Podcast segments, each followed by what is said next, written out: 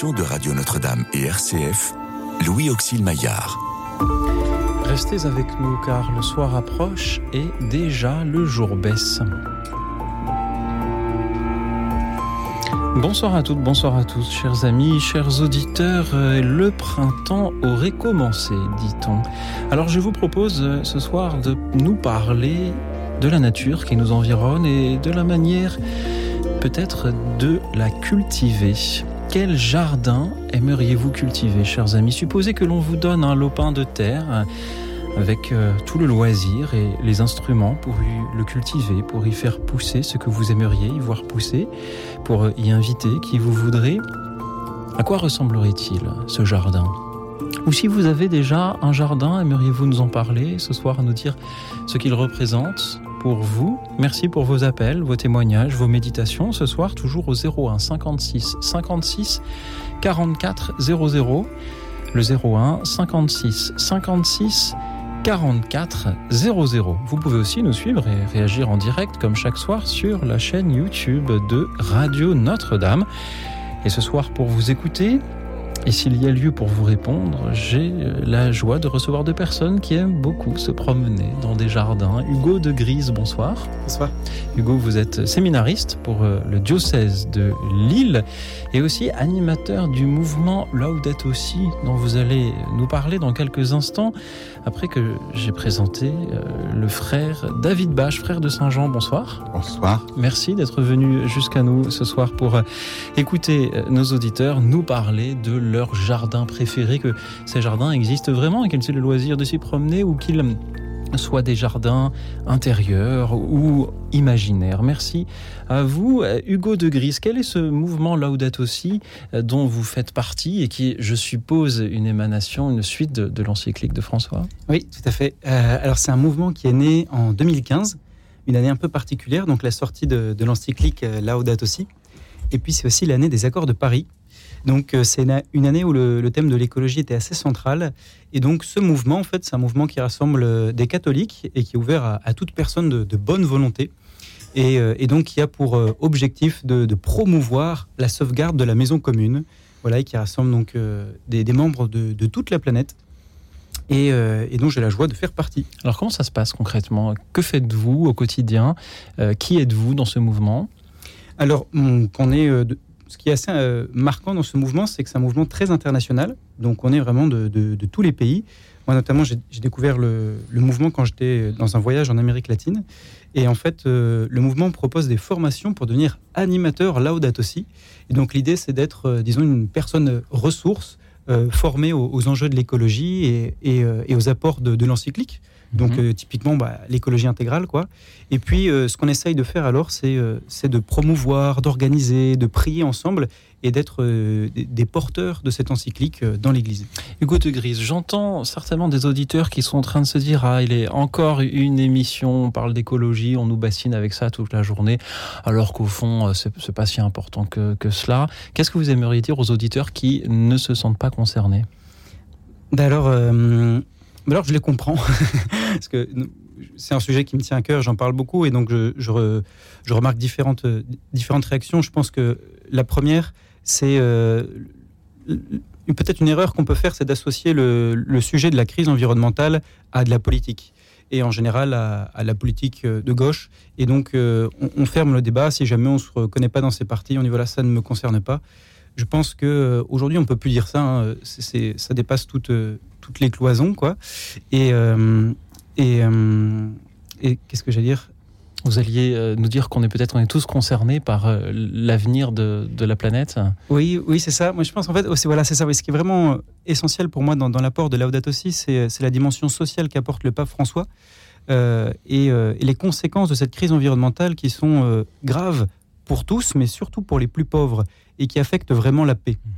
Mmh. Donc, je pense qu'il faut toujours Euh, se fixer sur, sur une idée de charité. Pour moi, euh, vivre l'écologie, c'est, c'est une œuvre de charité. Et, euh, et le pape le cite et le dit très bien dans, dans Laudato Si. Je voulais justement vous partager un, un petit passage du paragraphe neuf. Le, le pape cite le patriarche Bartholoméo. Euh, alors, je, je vous lis ce, ce passage. Euh, donc, il parle du, du patriarche. « Il nous a proposé de passer de la consommation au sacrifice, de l'avidité à la générosité, du gaspillage à la capacité de partager, dans une ascèse, une ascèse qui signifie apprendre à donner et non simplement à renoncer. C'est une manière d'aimer, de passer progressivement de ce que je veux à ce dont le monde de Dieu a besoin.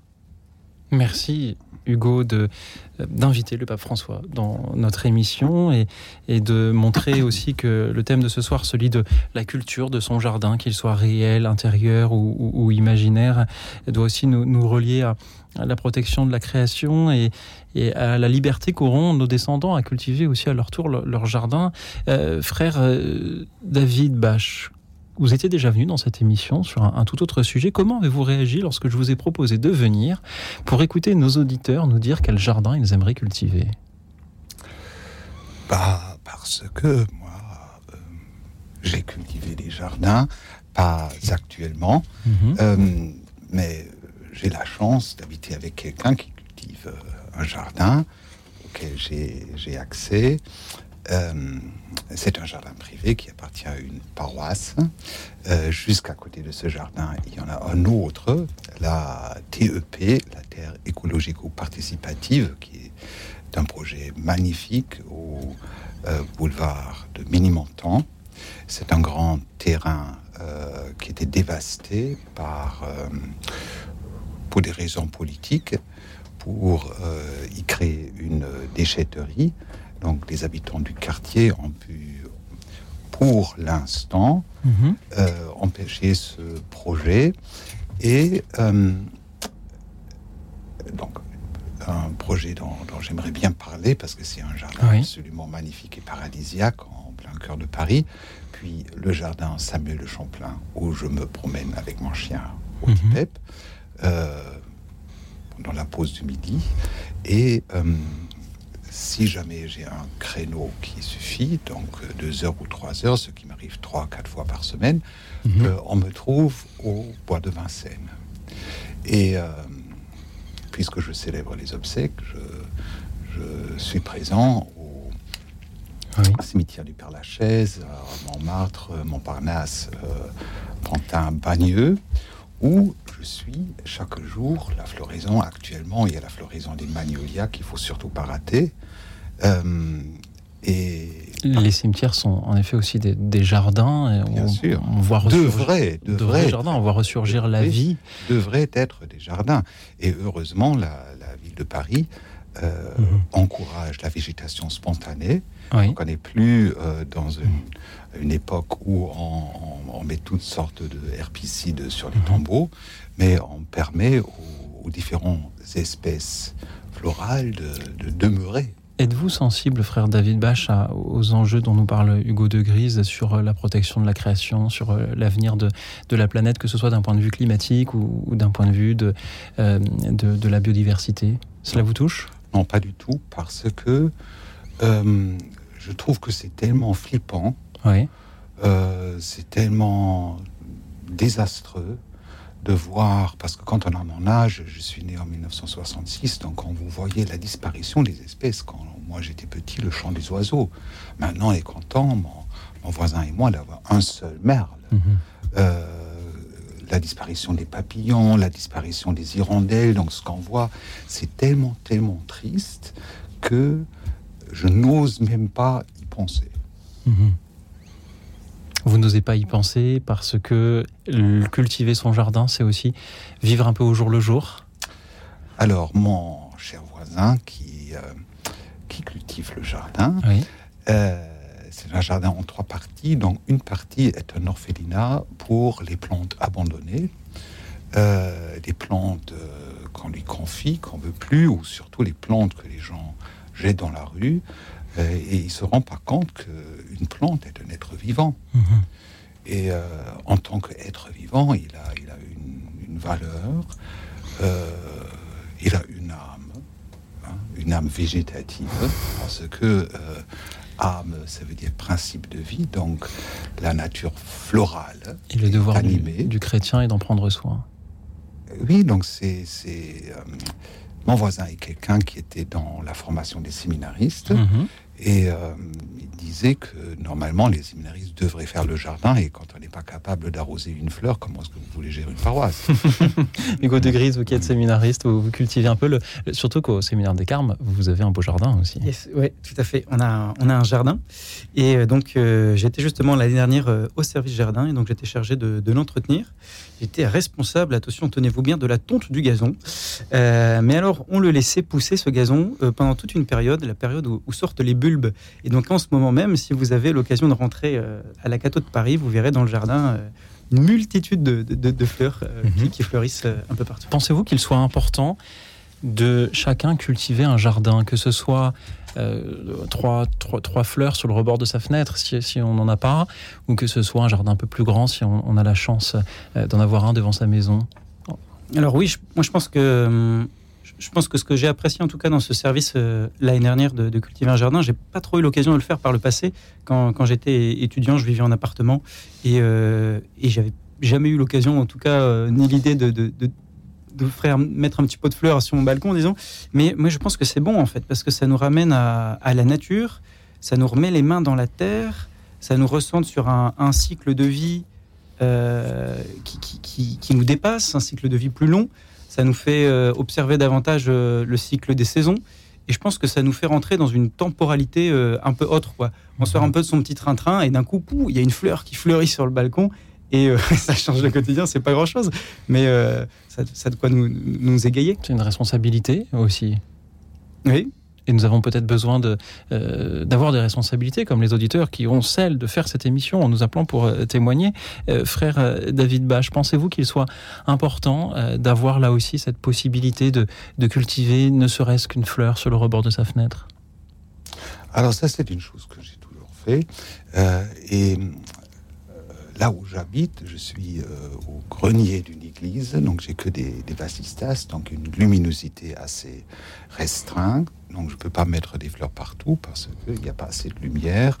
Mais j'avais placé sous les vasistas des géraniums. J'aime beaucoup les géraniums, pas les géraniums euh, euh, pas ordinaires qu'on voit dans tous les villages fleuris euh, à la pelle, quoi.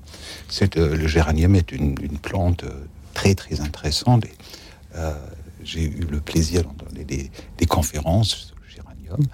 Euh, Donc c'est une plante qui me passionne et j'avais un seul que j'ai dynamisé avec des engrais pas possibles. Mmh. Et ce géranium avait rempli tout mon séjour, donc les branches risquent de tomber et je les ai attachées avec des, des, des fils de, de, de soie dentaire au plafond. Et qu'est-ce que cela vous a fait en vous d'avoir cette, cette humble plante, ce géranium qui grandit, qui grandit au point d'occuper une telle place dans, dans votre séjour? Occupait-il aussi une place dans votre vie? Est-ce que c'est important quand on est chrétien de, de vouloir s'occuper ainsi de, de, de, de ces Donc, êtres vivants? Quand on est un, un, un animal sensible, hein, quand on a la vue, et pour moi...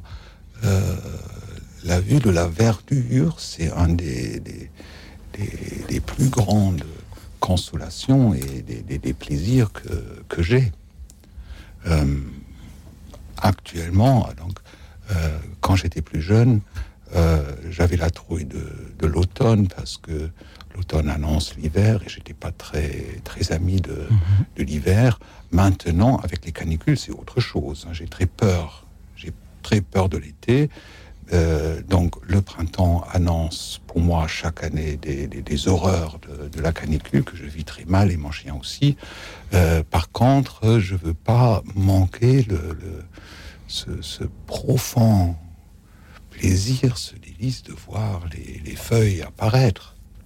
C'est quand même là actuellement au jardin Samuel de Champlain quand on voit Les, les, les prés, les pelouses remplies de jaune et, et surtout les, les, les magnolias en ce moment.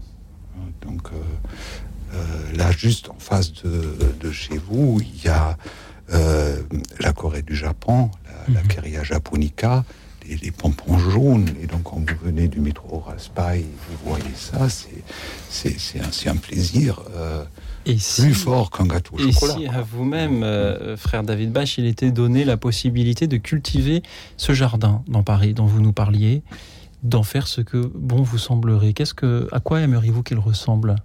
Alors, à un moment donné, j'étais dans un prieuré et euh, il y avait un grand jardin, un jardin historique. Et euh, pour me soulager, on a nommé un co-responsable. Mmh. Or, ça, c'est pas possible. Parce que c'est comme si vous faites le même plat, il y a deux personnes mmh. qui, qui, qui, qui doivent justifier, disputer, mmh. et cetera, sur mmh. les épices que vous mettez dedans. Un jardin a des, principes, a des principes. Et donc, alors, euh, il faut quelqu'un euh, où, où on a exactement les mêmes principes. Oui. Ce qui est très... Très, très différent, et moi je dis pas nécessairement le même goût euh, mais euh, la même finalité. Oui, donc du coup quelqu'un qui me donne un terrain de, de cent mètres carrés à un mm-hmm. hectare, moi je, je, je n'attends que ça. Oui, et, et si on vous le donnait, qu'en feriez-vous? Alors, depuis ma jeunesse, je rêve de faire, parce que je ne suis pas oui. trop ami des conifères. Il y a des conifères oui. que j'aime Alors beaucoup. De qui vous l'avez mis euh, les cèdres, les ifs euh, sont très nobles, les, les génévriers. Oui. Mais j'ai toujours rêvé d'un, d'un jardin un peu à la française, mm-hmm. pas psychorigiquement à la française, mais un, un jardin aux arbres feuillus qui gardent leurs feuilles en hiver. Un jardin, quand vous êtes dans ce jardin, vous ne vous rendez pas compte de la saison. Parce qu'il garde ses fleurs. Un jardin où vous pouvez, quand vous avez mmh. un jour ensoleillé en mois de janvier, vous y allez parce que tous les arbres oui. sont, et ils là, gardent leur verdure. Merci beaucoup, frère David Bache. Hugo de Gries, je me permets mmh. la même question. Si demain, on vous proposait de replanter entièrement à votre goût le jardin des Carmes, en plein cœur de Paris, à quoi ressemblerait-il ? hum... Alors moi, je, je crois que je, alors je laisserai tous les bulbes. Moi, je trouve ça génial. On a des bulbes partout et tous les ans, ils fleurissent. Ça, c'est génial. Donc ça, je garde. Par contre, moi, je crois que je rajouterai des arbres fruitiers. On n'en a pas euh, parce qu'on a ce jardin. Il a pour vocation d'être euh, un jardin d'agrément, un jardin euh, qui soit euh, joli, agréable, beau, pour que les étudiants qui qui passent euh, puissent se, se, se reposer. Mais euh, moi, la, la notion de jardin, pour moi, elle a vraiment quelque chose de de l'ordre d'être nourricier. Pour moi, c'est important qu'un jardin soit, soit nourricier. Et, euh, et, et alors après, euh, moi, je pense que j'aurais du mal à, à me contenter d'un, d'un petit jardin. J'ai, j'ai jamais eu de jardin. Moi, je rêve plutôt d'un jardin immense. pour, pour moi, mon jardin... En fait, c'est peut-être pour ça. Je, on, va, on va débitumer la rue de Rennes. Oui, voilà, c'est et, ça. Et planter à la place... Euh, ce sera très bien, j'en, j'en parlais au, au, au supérieur du séminaire euh, oui. des Carmes, euh, je suis certain qu'il sera d'accord, euh, et la maire de Paris aussi euh, d'ailleurs. Merci à vous, merci à tous les auditeurs qui nous appellent, zéro un cinquante-six cinquante-six quarante-quatre zéro zéro, et ce soir la question qui vous est posée fait appel à votre imagination. Chers auditeurs, le printemps étant là, et peut-être aussi euh, la saison des semailles, dites-nous quel est le jardin que vous aimeriez cultiver. Parlez-nous, par exemple, d'un jardin qui existe déjà, qui est le vôtre, et que vous cultivez, qui vous est cher. Dites-nous ce que vous en faites et en quoi il le représente un peu de vous-même. Parlez-nous peut-être aussi d'un jardin qui existe, dans lequel vous aimez vous promener, et dites-nous pourquoi. Parlez-nous peut-être aussi d'un jardin imaginaire qui resterait à planter. Supposez qu'il vous soit donné un terrain en plein cœur de Paris ou de, de votre ville. Qu'aimeriez-vous y planter ?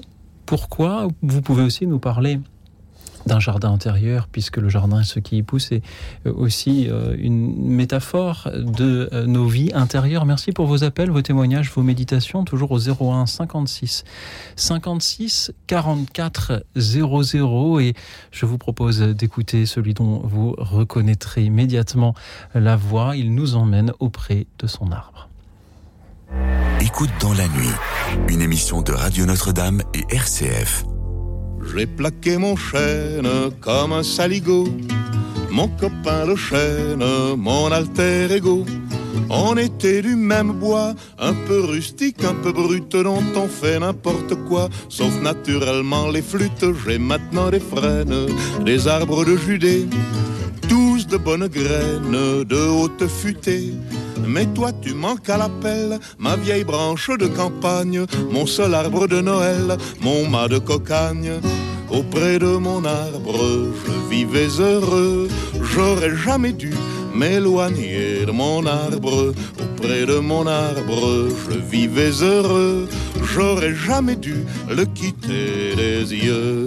Je suis un pauvre type, j'aurais plus de joie. J'ai jeté ma pipe, ma vieille pipe en bois, qui avait fumé sans se fâcher, sans jamais brûler la lippe, le tabac de la vache enragée. Dans sa bonne vieille tête de pipe, j'ai les pipes d'écume, ornées de fleurons, de ces pipes qu'on fume en levant le front. Mais je retrouverai plus ma foi dans mon cœur ni sur ma lippe, le goût de ma vieille pipe en bois, sacré nom d'une pipe. Auprès de mon arbre, je vivais heureux. J'aurais jamais dû m'éloigner de mon arbre. Auprès de mon arbre, je vivais heureux. J'aurais jamais dû le quitter des yeux. Le surnom d'infâme me va comme un gant. D'avec ma femme, j'ai foutu le camp.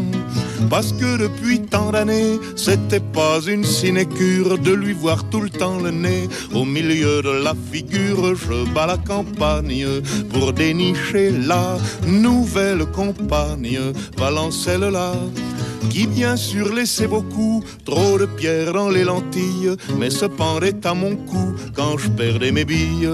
Auprès de mon arbre, je vivais heureux. J'aurais jamais dû m'éloigner de mon arbre. Auprès de mon arbre, je vivais heureux. J'aurais jamais dû le quitter des yeux. J'avais une mansarde pour tout logement, avec des lézardes sur le firmament. Je le savais par cœur depuis, et pour un baiser la course, j'amenais mes belles de nuit faire un tour sur la grande ours. J'habite plus de mansarde, il peut désormais tomber des alabardes. Je m'en bats l'œil, mais mais si quelqu'un monte aux cieux, moins que moi j'y paie des prunes. Y a cent sept ans qui dit mieux que j'ai pas vu la lune. Auprès de mon arbre, je vivais heureux. J'aurais jamais dû m'éloigner de mon arbre. Auprès de mon arbre, je vivais heureux. J'aurais jamais dû le quitter des yeux.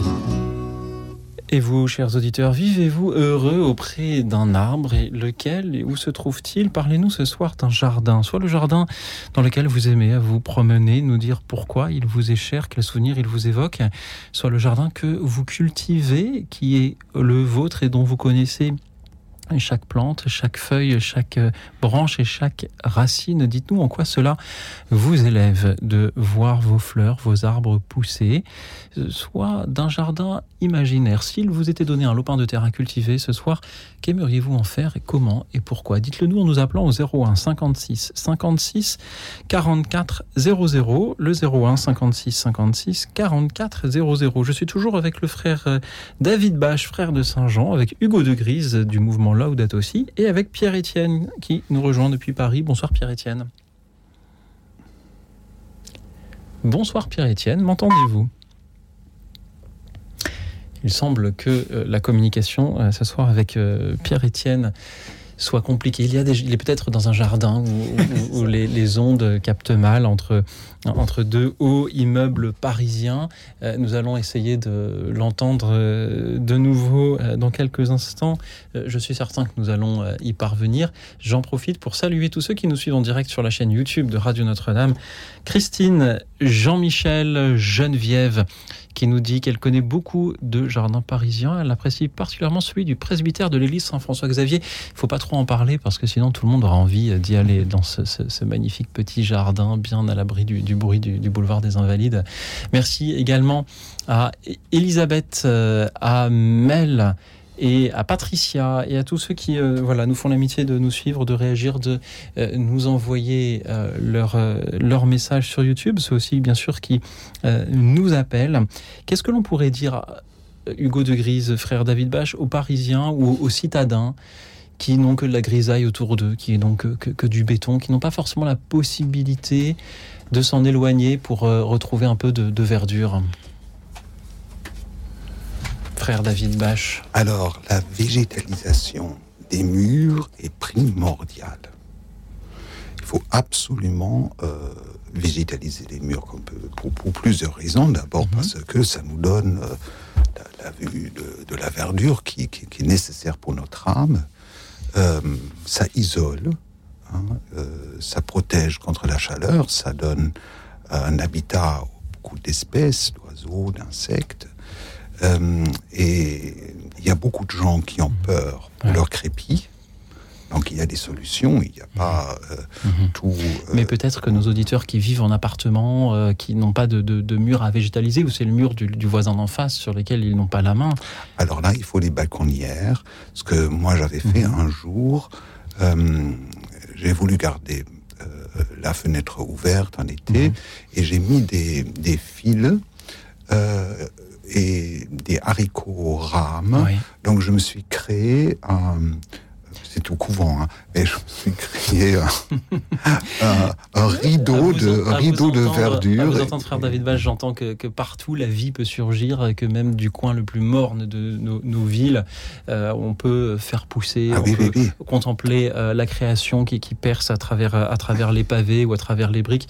Euh, Hugo euh, de Grise, qu'en dites-vous ? moi, moi, je pense aussi qu'on peut, on peut verdir l'intérieur de chez soi avec, euh, avec toute une sorte de, de plantes d'intérieur. Justement, j'ai mon, j'ai mon frère qui fait ça. Il est devenu accro, il avait acheté quelques plantes, et puis trois, quatre, cinq, six, sept, et puis en fait il a mis des, des plantes un peu partout dans, dans son salon. Alors c'est des plantes particulières, hein, parce que je pense que toutes les, les plantes ne sont pas les bienvenues à, à l'intérieur d'une maison, mais, euh, mais, mais celles-ci elles sont, elles sont plutôt adaptées, et euh, il s'est créé une sorte de petit écosystème à, à l'intérieur de chez lui, et c'est vrai que quand il y a un, un petit rayon de soleil qui éclaire le salon, eh bien on a l'impression d'être sur une terrasse, quoi. Même dans le plus confiné des intérieurs peut ainsi surgir la vie. Merci à vous, merci à Pierre-Étienne qui serait de retour parmi nous. Bonsoir Pierre-Étienne. Bonsoir Louis-Phil. Quelle joie de vous entendre. Bonsoir. Merci, moi aussi. Et bonsoir à vos invités, je suis charmé d'entendre l'entendre de la part des frères de Saint-Jean et du Carme et des amoureux de, non seulement de la nature mais, mais des jardins. Alors je ne vais pas vous parler de mon jardin ce soir, de mon jardin, mais euh, en entendant euh, votre émission ce soir, je vous dis ça, ça me donne envie, plutôt pas envie, mais je me hâtais de retourner à Domcy-sur-Cure dans la, ma commune à côté de Vézelay euh, pour euh, m'occuper non pas de mon jardin, mais ça j'ai quelqu'un qui, qui le fait pour moi, heureusement, un petit peu, mais du projet que je forme depuis un an, et enfin même depuis deux ans, et dont j'ai convaincu le maire, euh, pour, pour la commune, de reconstituer euh, sur le village d'Uzy, qui est sur la commune de Domcy-sur-Cure, un, euh, deux jardins à la mémoire de Marie-Noël. Dont, et des jardins dont elle parle dans son dernier livre, Petits Jours, euh, évoquant le séjour qu'elle fit à Uzy, euh, quand elle, euh, auprès d'une nourrice, dont l'un serait un, un jardin en l'honneur des nourrices du Morvan, donc un jardin potager, et puis l'autre, un jardin euh, de fleurs, avec de quoi euh, donner aux abeilles de quoi butiner, et qui serait un jardin, donc, euh, en le, celui-ci, en souvenir de la grand-mère de Marie-Noël, dont elle parle aussi dans Petits Jours, hein, dans un autre chapitre. Et évidemment, pour faire ce jardin, pas évidemment, euh, ce serait euh, deux jardins pédagogiques pour euh, les élèves de, euh, du cours moyen de première et de deuxième année, puisque euh, là, où ça peut se passer, la, l'école, et pas très loin de là où Marie-Noël a séjourné. Et euh, il y a de la place, une mare pour avoir une ressource en eau, et même le dispositif hydraulique après la mare, c'est, qui était la, la source principale du village, des, des, des versants dans les eaux, de l'eau dans le lavoir, du lavoir dans la mare. Et à côté, tout à côté de l'école, il y a un, terrain, un grand terrain entourant la mare qui, qui se prête. Maintenant, il faut monter le projet. Et je vais partir bientôt pour m'occuper de ça. Voilà. Pierre-Étienne, merci de, de cultiver ainsi euh, ce jardin, même si euh, cette culture pour l'heure peut-être se, se, se consiste en des démarches administratives. Pierre-Étienne, vous dédiez ce, ce jardin à une poétesse, Marie-Noël. Il y a donc quelque chose de, de poétique dans un jardin ? Ah, absolument. Oh ben, absolument. C'est, c'est, c'est, c'est une poésie, un jardin. c'est une poésie de voir, euh, de, comment dire, les, euh, ce que ça représente dans le travail euh, de, du jardin, dans euh, euh, il y a dans l'art des l'art des fleurs euh, et, et même dans celui des légumes. Euh, je dois dire que effectivement, euh, la personne à qui j'avais demandé euh, de venir euh, préparer le projet et, et concevoir comment on, on le conduit. C'est un, un exploitant agricole, mais il a été le, le potager Marc Menot, il est poète, euh, et, et la, non seulement la nature, mais surtout euh, l'art de cultiver son jardin, euh, c'est, c'est passé, c'est passé dans, dans, dans la poésie et dans les oui, dans les mots sourds, dans la Euh, dans, non, non seulement la vie sociale, mais, mais la vie familiale. Et euh, il y a à la fois un art et un esprit. Merci Pierre-Étienne. Restez avec nous, peut-être que nos invités aimeraient réagir à ce que vous nous avez dit, frère David Bache.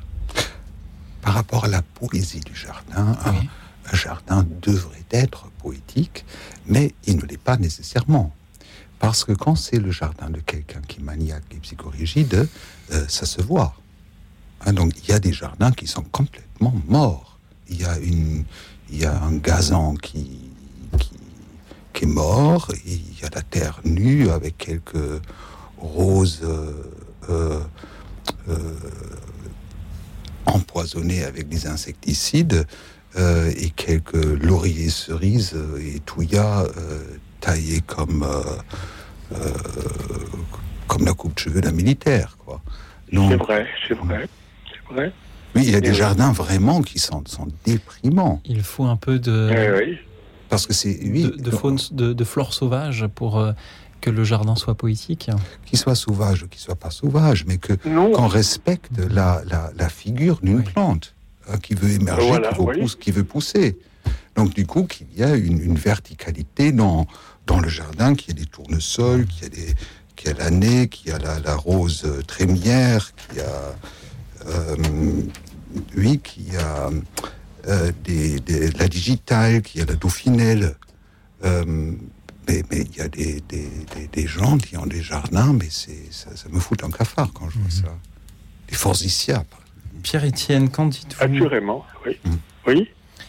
Merci, frère euh, de, David Bache, mais on faisait, Pierre-Étienne faisait cette comparaison entre un jardin et un poème. Il y a aussi euh, des, des poèmes qui sont l'œuvre de, d'écrivains un peu maniaques, où, où tout est très ordonné, où les rythmes sont parfaitement réguliers, euh, les rimes extrêmement travaillées, peut-être même parfois trop, trop riches. Euh, merci, Pierre-Étienne, de nous oui, avoir parlé de, je, de ces jardins. Vous vouliez... Euh, cela, euh, dit, je... cela dit, ma, ma, ma vision est, est, est aussi... Euh... comment dire, utilitaire, hein. C'est-à-dire que le jardin, si le, le potager, c'est, c'est, c'est fait pour nourrir, donc euh, on, on le fait avec un, également un autre esprit. Qui est un, et, et moi, en ce qui me concerne dans la circonstance, c'est, il y a l'aspect pédagogique, dès lors, dès lors où, où les enfants ne savent plus reconnaître euh, les, les fleurs les plus, euh, comment dire, euh, habituelles, et surtout celles qui, sont, qui étaient dans, dans les jardins autrefois. Donc il y a, il y a cet aspect aussi hein, de, de réincorporer euh, dans l'esprit de, de la jeunesse euh, une nature qui est cultivée et qui n'est pas sauvage. Ça c'est un fait, hein, parce que la nature cultivée fait partie aussi de, de notre vie et, et de notre héritage. Il faut la connaître pour, euh, pour la cultiver. Euh, merci Pierre-Étienne. Hugo de Gris, que vous inspirent ces, ces échanges, ces réflexions de, de Pierre-Étienne ce soir ? Moi, ça, m'a, ça m'interroge sur euh, la place de l'homme, sur la nature, euh, dans le sens où euh, je partageais ce que, ce que vous disiez, frère David, sur, sur le fait que si, si on a un jardin qui est au carré, comme, comme une coupe euh, militaire, mm-hmm. ça fait, il y a quelque chose d'assez, d'assez triste. Et en même temps, s'il n'y a rien qui est fait, mais en ce cas, c'est, c'est plus. Est-ce que c'est encore un jardin ? Si, si on laisse un terrain à l'abandon, à l'abandon, et donc la nature, comme on le dit, reprend ses droits et elle pousse, est-ce que c'est un jardin ? Je ne sais pas. Mais en tout cas, moi, ça, ça m'interroge sur, sur la place de l'homme dans, dans la création, et ça me fait penser à, à ce passage de la, de la Genèse. Euh, je pense que. Alors, j'ai plus le chapitre en tête, je crois que c'est le chapitre quatre, c'est le deuxième récit de la création. euh, où, où Dieu, une fois qu'il a achevé sa, sa création, place l'homme euh, en, d'une certaine manière en haut de la création, quoi, et il lui dit bah, bah voilà, tu as, tu as la création. Et il dit, euh, je, je crois que le terme exact, c'est euh, « domine ». Il s'agit de dominer la, la, la nature. Et ça, moi, ça, ça m'a toujours interrogé. Le, le pape François en parle dans, dans Laudato Si. Il parle aussi du, d'une interprétation qui, d'une mauvaise interprétation, quoi, de ce terme « dominer », euh, qui, qui, qui n'est pas exploité ou détruire ou, euh, ou user, quoi. Mais c'est euh, dominer, de la oui, manière que, non, que, le Seigneur, plus, hein. que le Seigneur domine Euh, le monde, le Seigneur n'écrase pas le monde. Et de la même manière que l'homme est invité à, d'une certaine manière, dominer la nature, c'est-à-dire y, y occuper une place particulière, une place au-dessus, il est en aucun cas appelé à, à, à l'écraser, quoi, ou euh, dans une interprétation de, de domination qui serait, euh, qui serait erronée. Donc voilà, moi ça me fait penser à ça. Un homme qui est euh, dans la nature, qui vit avec elle, et qui, euh, qui, a, qui a une place particulière, mais avec beaucoup d'humilité, et qui essaye de... de De, de, de trouver sa place, de, de, de prendre sa place dedans, mais avec douceur, avec humilité, euh, dans une nature où, qui, qui laisse de la place aux autres, quoi, aux autres, euh, aux autres vivants. Ce, ce qui peut me, euh, disons, moi, donc, en l'espèce, si je peux me permettre de lire ce à quoi j'ai, à ce que j'ai à l'esprit, c'est que je me rends compte que il faut réapprendre aux, aux jeunes que euh, euh, d'une graine va sortir, va sortir un fruit. Que, que l'on va manger, cette petite graine, euh, elle, elle pousse. Et il y a là une part de, de mystère. Et il euh, y a, puisque le, au-delà du, du mystère, il y a euh, de la grandeur également. Et pour, euh, euh, me semble-t-il, c'est des choses que, dont, dont les jeunes n'ont, n'ont plus ni l'expérience, ni même euh, l'imagination De, ce que, de la manière dont ça, peut, ça se passe. Frère David. Bah, un jardin, euh, pour être un jardin, en lui, un ordre qu'on oui. lui donne. Et, euh, et donc, c'est, c'est la nature euh, ordonnée avec intelligence et, et celui, avant, avant qu'on plante euh, des arbustes euh, ou, ou des, des buissons, Euh, ou des vivaces, bah, il faut aller sur l'internet, Wikipédia, la, la liste noire des espèces envahissantes en oui. Suisse, que eux ils ont fait pour qu'on n'introduise pas euh, en Occident des espèces absolument euh, euh, oui, dévastatrices, il y a, comme il y a le... des, des conseils pratiques qu'il faut. Oui, parce qu'il faut savoir que la, les espèces ah, ben oui. envahissantes, c'est la troisième raison de la réduction oui. de la biodiversité dans que... le, sur, le, sur la planète. C'est ce que nous disait Pierre-Étienne, oui. justement, cultiver mmh. un jardin, cela s'apprend et cela fait partie des, des choses qu'il faut euh, apprendre. Moi, je vois dans cet échange sur euh, l'équilibre entre un jardin euh, sauvage et un jardin trop ordonné, ça me fait penser à une émission de radio. Euh, écoute, dans la nuit, c'est un peu, c'est un, c'est un peu comme un jardin, finalement. On, on, on sème des, des thèmes, euh, voilà, et, et, et on, on essaye de... On voit, après, on contemple ce qui pousse, ce qui pousse euh, moins. Euh, merci, Pierre-Étienne, d'avoir, euh, d'avoir fait s'élever votre témoignage, vos méditations ce soir dans, dans notre émission. Et merci à tous ceux qui, à leur tour, euh, vont prendre la parole pour euh, nous parler de ces jardins. Quel jardin aimeriez-vous cultiver, chers amis ? Parlez-nous. Comme Pierre-Étienne, un jardin que vous aimeriez cultiver, de quelle manière l'ordonneriez-vous ? Serait-il sauvage ou très ordonné ? Serait-il grand ou petit ? Serait-il réservé à vous-même ou ouvert au plus grand nombre ? Parlez-nous aussi d'un jardin dans lequel vous aimez à vous promener. Dites-nous pourquoi. Dites-nous pourquoi il est beau, pourquoi il vous élève, pourquoi il vous ressemble peut-être. zéro un cinquante-six cinquante-six quarante-quatre zéro zéro, zéro un cinquante-six cinquante-six quarante-quatre zéro zéro. Vous pouvez toujours aussi nous suivre et réagir en direct sur la chaîne YouTube de Radio Notre-Dame pendant que nous écoutons un duo entre deux fleurs, justement, qui euh, s'élève. C'est euh, celui de l'acte un du euh, L'Acmé de Léo Delibes. Écoute dans la nuit, une émission de Radio Notre-Dame et R C F.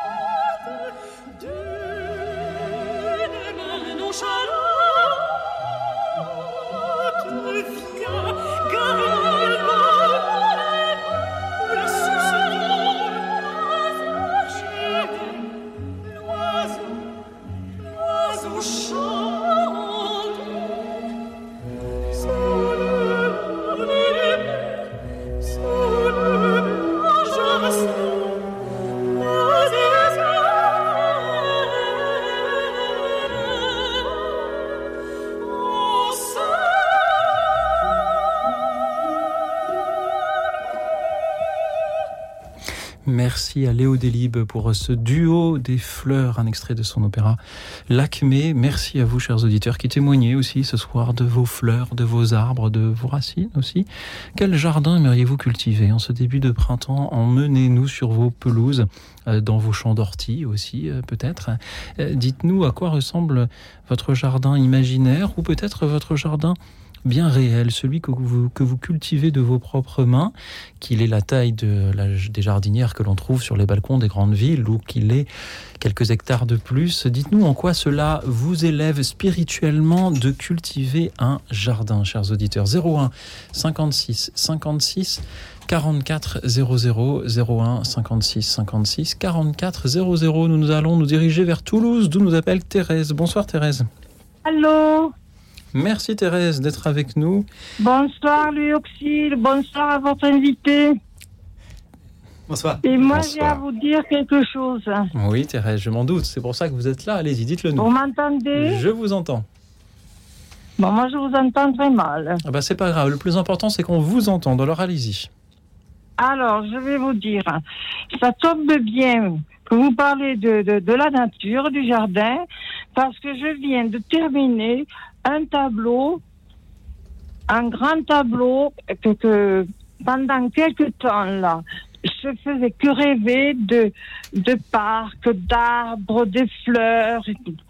Et finalement, je vais vous dire honnêtement, ça m'a donné l'inspiration de peindre un tableau d'un mètre cinquante à la main. Vous le savez que je peins à la main. Mmh.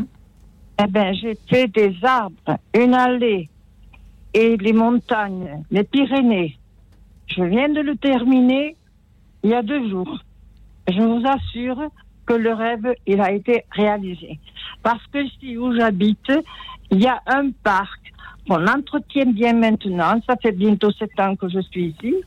Et, et il y a un autre parc qui est parqué, mais de l'autre côté, enfin, en face euh, mon, mon appartement, puisque je suis au septième étage. Et c'est le parc qui fait partie de la mairie. Il était en friche. Et j'ai prié, j'ai prié, comme je connais très bien le maire, j'ai prié pour qu'on le nettoie. Eh bien, écoutez, ma prière, mes prières ont été, a été exaucée. Si vous voyez maintenant le parc comme il est, je ne peux pas vivre dans un endroit sans fleurs, sans arbres, et les oiseaux. En plus, j'ai des pigeons qui viennent. J'ai un balcon avec des fleurs. J'ai des fleurs dans l'appartement. J'ai vécu à la campagne. Je suis née à la campagne. Et croyez-moi que je suis très contente parce que ce rêve, c'était le jardin d'Éden. Vous vous rendez compte? Et là, tout le monde m'a fait des compliments. J'ai fait des photos.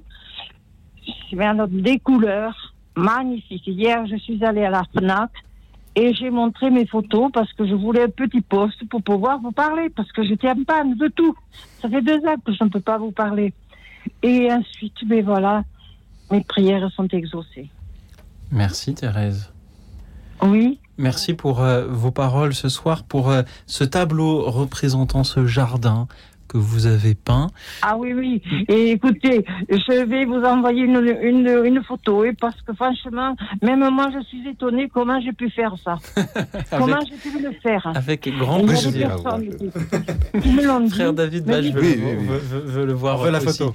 Thérèse, merci beaucoup pour vos belles paroles. Ce que vous nous dites ce soir, c'est que même si on n'a pas soi-même un, un jardin à, à cultiver à la porte de sa maison, on peut prendre une grande toile et se l'imaginer et le mettre sur, oui. sur la toile pour oui. euh, s'y promener ainsi. Frère David Bachelot, oui, vous inspire que... les paroles de Thérèse.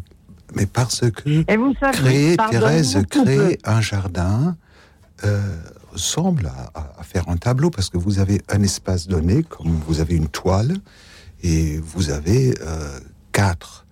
Euh, quatre éléments, donc c'est-à-dire vous avez des, des lignes, donc alors les, les, les sentiers, les bords des, des lits, euh, les figures euh, à l'intérieur de, des bords, donc des figures géométriques, les, les différentes couleurs et, et la texture. La, la, quand vous avez la couleur rouge, la, la texture d'un lit de tulipe rouge n'est pas la même texture que, que le pavot ou que la, que la rose. Donc euh, La, créer un jardin euh, est exactement le même, le même travail euh, que, que créer un tableau. Oui, c'est ce dont nous parle en effet euh, Thérèse ce soir. Un jardin oui. est, est, est une œuvre d'art et on peut, euh, c'est une oui. œuvre d'art dans laquelle on peut se promener. Et un potager aussi, hein, ça, ça, ça, c'est, c'est vrai pour tous les jardins. Mais justement, frère David, vous parlez de, de, d'éléments dans, dans, dans le tableau, dans le jardin. Moi, ça me fait penser les, les éléments, une réflexion que j'avais il y a, il y a pas longtemps, euh, dans une méditation qu'on avait avec, euh, avec le mouvement Laudato Si.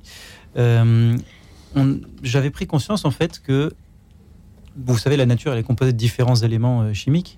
Et en fait, la croûte terrestre, les éléments qui constituent euh, notre terre, en fait, eh bien, notre corps, il ne vient pas d'ailleurs, quoi. Et notre corps est composé des mêmes éléments, des mêmes composants, quoi, que, que la croûte terrestre. Et je pense que ça peut, euh, ça peut prêter à réfléchir et, euh, et nous questionner sur notre manière de nous positionner dans, dans le monde, dans la, dans la nature, et sur le concept même de nature. On, on aime bien dire euh, c'est, c'est la nature ouais. ou l'environnement, mais en fait, quand on dit ça, d'une certaine mmh. manière, on se place en c'est dehors, ouais, plutôt, que, plus, plutôt que de parler du vivant. En cultivant des tomates ou des aubergines, c'est un peu notre corps que nous cultivons aussi parce que nous, nous respirons euh, l'air que euh, les plantes euh, rendent. Merci beaucoup Thérèse d'avoir été avec nous euh, ce soir depuis euh, Toulouse pour nous parler de ce jardin d'Éden que vous avez représenté euh, en, en peinture. Merci à présent à Dimitri qui est avec nous depuis Laval. Bonsoir Dimitri. Oui, bonsoir. Merci Dimitri pour votre présence parmi nous ce soir. Comment les aimez-vous, les jardins, Dimitri ? euh, Les jardins, j'aime quand c'est grand. Il y a beaucoup de fleurs, beaucoup de verdure. Et beaucoup d'oiseaux. Que, que je me sens bien. Mmh. J'aime bien m'associer bien dedans. Dimitri, Donc, euh, oui. oui.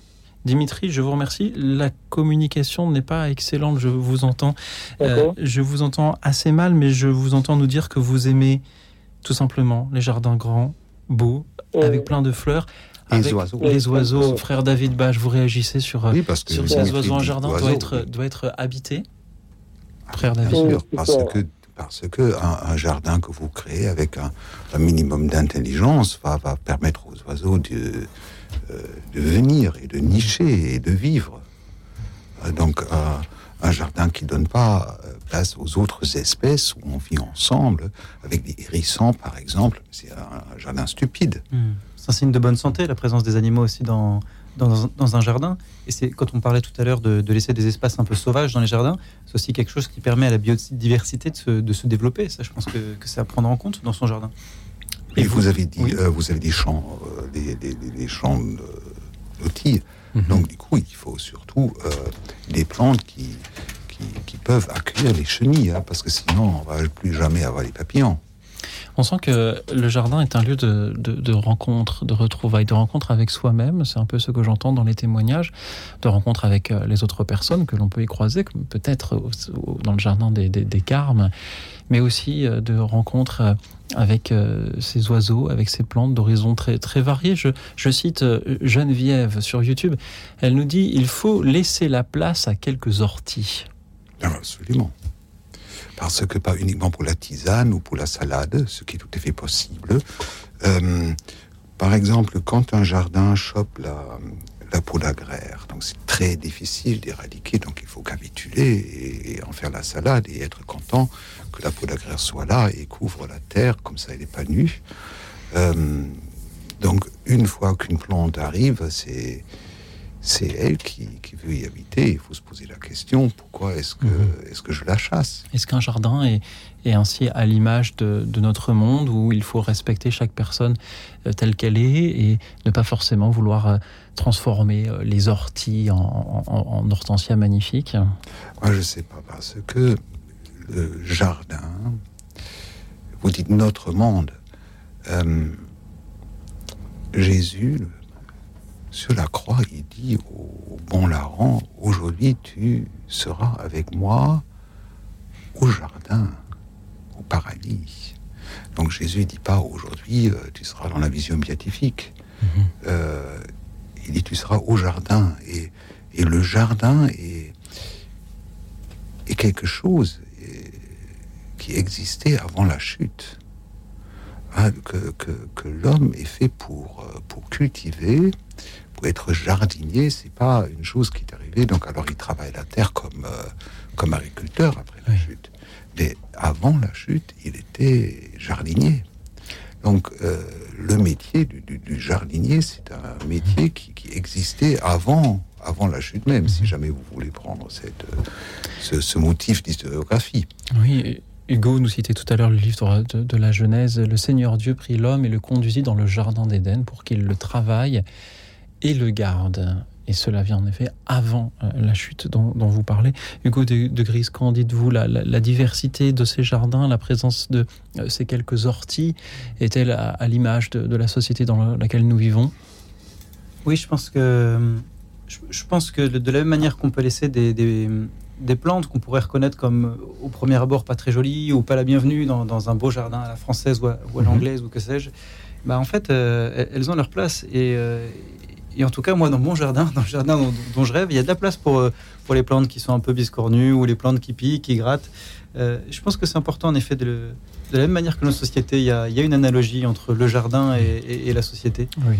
Et, et je pense que justement quand on, quand on regarde la nature, et c'est, là je prends en exemple Saint François d'Assise, quand Saint François d'Assise contemple la nature, c'est de là je pense que, que naît sa, son rapport à la fraternité, quand il appelle euh, frère soleil, euh, sœur eau, et, euh, et il en arrive à se faire proche des, des, des éléments.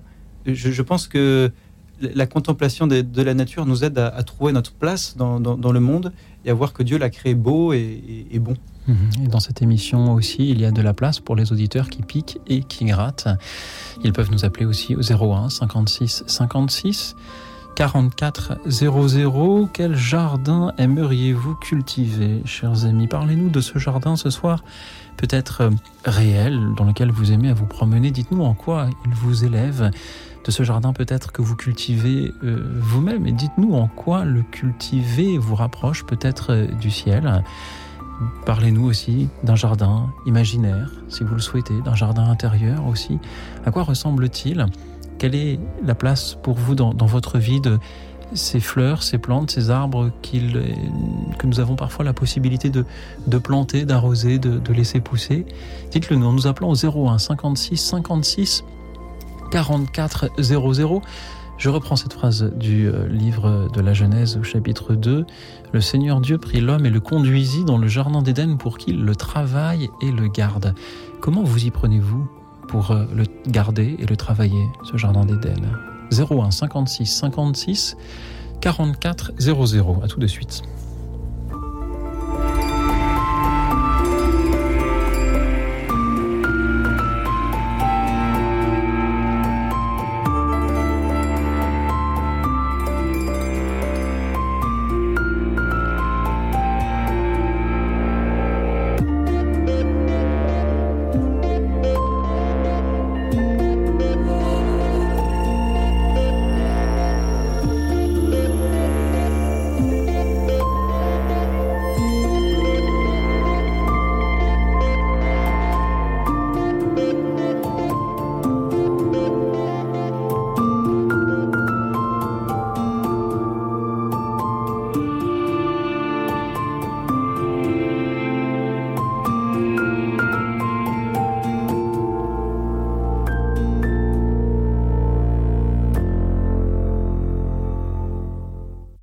Bruno Courtois directeur général de Radio Notre-Dame. C'est le carême et vous êtes très sollicité. Il n'empêche, pendant cette période de partage, n'oubliez pas non plus de soutenir Radio Notre-Dame. Nous avons besoin de vous pour produire, diffuser et animer nos émissions. Alors envoyez vos chèques au six boulevard Edgar Quinet à Paris dans le quatorzième ou sur notre site internet bien sûr. Merci beaucoup.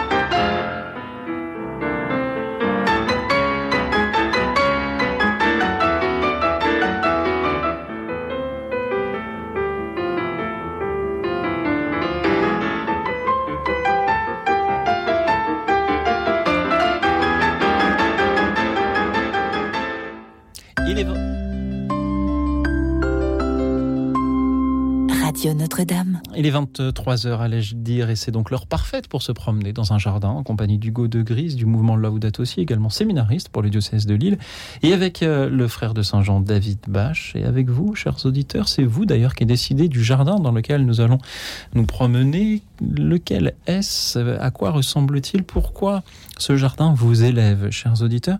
Et en particulier, si vous cultivez un jardin, parlez-nous-en, dites-nous en quoi voir l'arbre que vous avez planté, se rapprocher du ciel, vous rapproche vous-même du bon Dieu.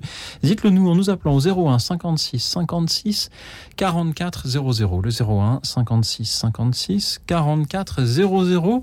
Nous allons nous diriger vers Oudon, d'où nous appelle Dominique. Bonsoir Dominique. Nous avions Dominique à l'instant et apparemment, euh, apparemment c'est son répondeur qui a pris le relais, mais nous allons le retrouver. Cela me donne la possibilité de vous transmettre les amitiés de Marie-Arlette de la Drôme provençale qui ne souhaitait pas passer à l'antenne ce soir. Marie-Arlette est agricultrice à la retraite et elle vit au milieu de sa plantation d'amandiers qui sont aujourd'hui en fleurs. Les cognassiers, eux, vont fleurir et les jonquilles sortent. Elle trouve la campagne très belle en ce moment. Marie-Arlette, merci pour le soin que vous avez pris de la terre pendant tant d'années. Merci d'en, de nous en donner aussi des nouvelles ce soir. Merci également à Marie, qui nous écoute non pas depuis la Drôme provençale, mais depuis le Finistère, et qui était timide aussi ce soir. Marie a un jardin. Du temps de ses parents, beaucoup de produits phytosanitaires y ont été déversés. Elle a arrêté euh, cela. C'est aujourd'hui hein, une forêt, nous dit-elle.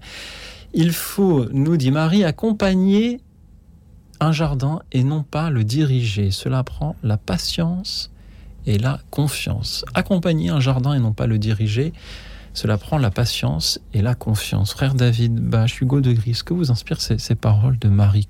Patience, confiance dans l'accompagnement d'un jardin. Oui, je pense. Moi, ça me fait penser à une, une question de, de providence, à ce passage de, de l'évangile, de la plante qui pousse, on, on ne sait comment. C'est-à-dire que l'homme sème, puis il va se coucher, et puis il ne sait comment la, la, la plante pousse. Moi, ça me fait penser à. Oui, c'est ça, à la providence de Dieu qui, qui, qui veille sur ses enfants, qui veille aussi sur les moineaux, sur les moineaux qui n'ont euh, qui pas, pas plus de valeur que nous. Et si, si Dieu. Est toujours au courant d'un, d'un moineau qui tombe, et ben combien plus il est, il est attentif, euh, il est attentif à l'homme. Mmh. Et puis ça me fait penser, moi je pense à, à tous ceux qui n'ont pas de jardin et qui se sentent pas trop de mettre euh, une, une balconnière ou, ou que sais-je. Moi, moi les moments où je contemple le plus la nature, c'est peut-être euh, pendant les vacances, pendant les week-ends, ou pendant l'été, où, euh, où, où je quitte Paris. Moi, je ne suis pas originaire de Paris. Euh, c'est un peu bétonné par ici. Alors, je ne vais pas vous faire croire qu'il y a moins de béton à Lille. Mais quand je me balade dans, dans les Pyrénées, dans les Alpes, avec, euh, avec des amis, pour moi, c'est vraiment un lieu de, de contemplation euh, du Seigneur. Et, et quand, on se, quand on contemple un beau paysage d'une montagne, mmh. euh, tôt le matin ou bien tard le soir, il y a quelque chose de l'ordre... une sorte de, d'événement cosmique où on se sent tout ouais. petit au milieu de cette, de cette grande montagne. Et, euh, et je pense que ça aussi, ça, ça peut de, nourrir notre réflexion, nourrir notre, notre foi. Peut-être peut-on se sentir tout petit aussi à côté de la pâquerette que l'on a réussi à faire, faire pousser avec patience et, et confiance. Frère David Bache, la patience et la confiance, comme le suggère Marie, euh, sont-elles les, les premiers fruits que l'on peut récolter? Alors moi, j'ai aucune patience et moi, je veux que les choses poussent vite. Donc, c'est pour cela que le jardin dont je songe... Euh, donc, alors, ceux qui ont la patience et qui ont l'espérance, ils vont planter des chênes pour les, pour les générations à venir, euh, mais que vous, vous, vous n'allez vous-même euh, jamais voir. Donc, alors, moi, je vais planter des, des sureaux, euh, des, des, des lauriers cerises, euh, des... des Des, des, des choses que je vois encore à mon vivant et qui et des peupliers qui font des choses pour moi, c'est-à-dire qui me donnent l'ombre pendant pendant la canicule. Alors, ils sont aussi bien les arbres que les autres. Merci beaucoup, frère, frère David, pour ce manque de patience qui nous permet aussi d'avoir de, de la spontanéité. Je remercie Daniel pour sa patience. Il est avec nous depuis Paris. Ah, oui. Bonsoir, Daniel. Bonsoir, bonsoir Radio Notre-Dame.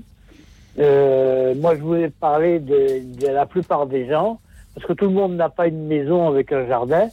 J'ai eu une maison, mais bon, euh, euh, je cherchais tout le temps de la terre végétale, et c'est pas évident d'en trouver. C'est très difficile, parce que il faut, faut je, l'idéal, c'est le terreau. C'est le terreau, parce que la, la graine pousse, peut, peut pousser que dans le terreau.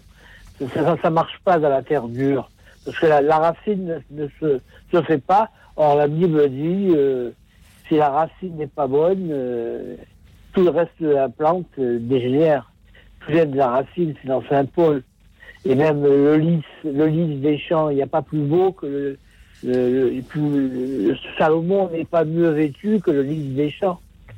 C'est, c'est la Bible qui dit ça aussi. Enfin bon, euh, bon on ne peut pas planter des lys dans...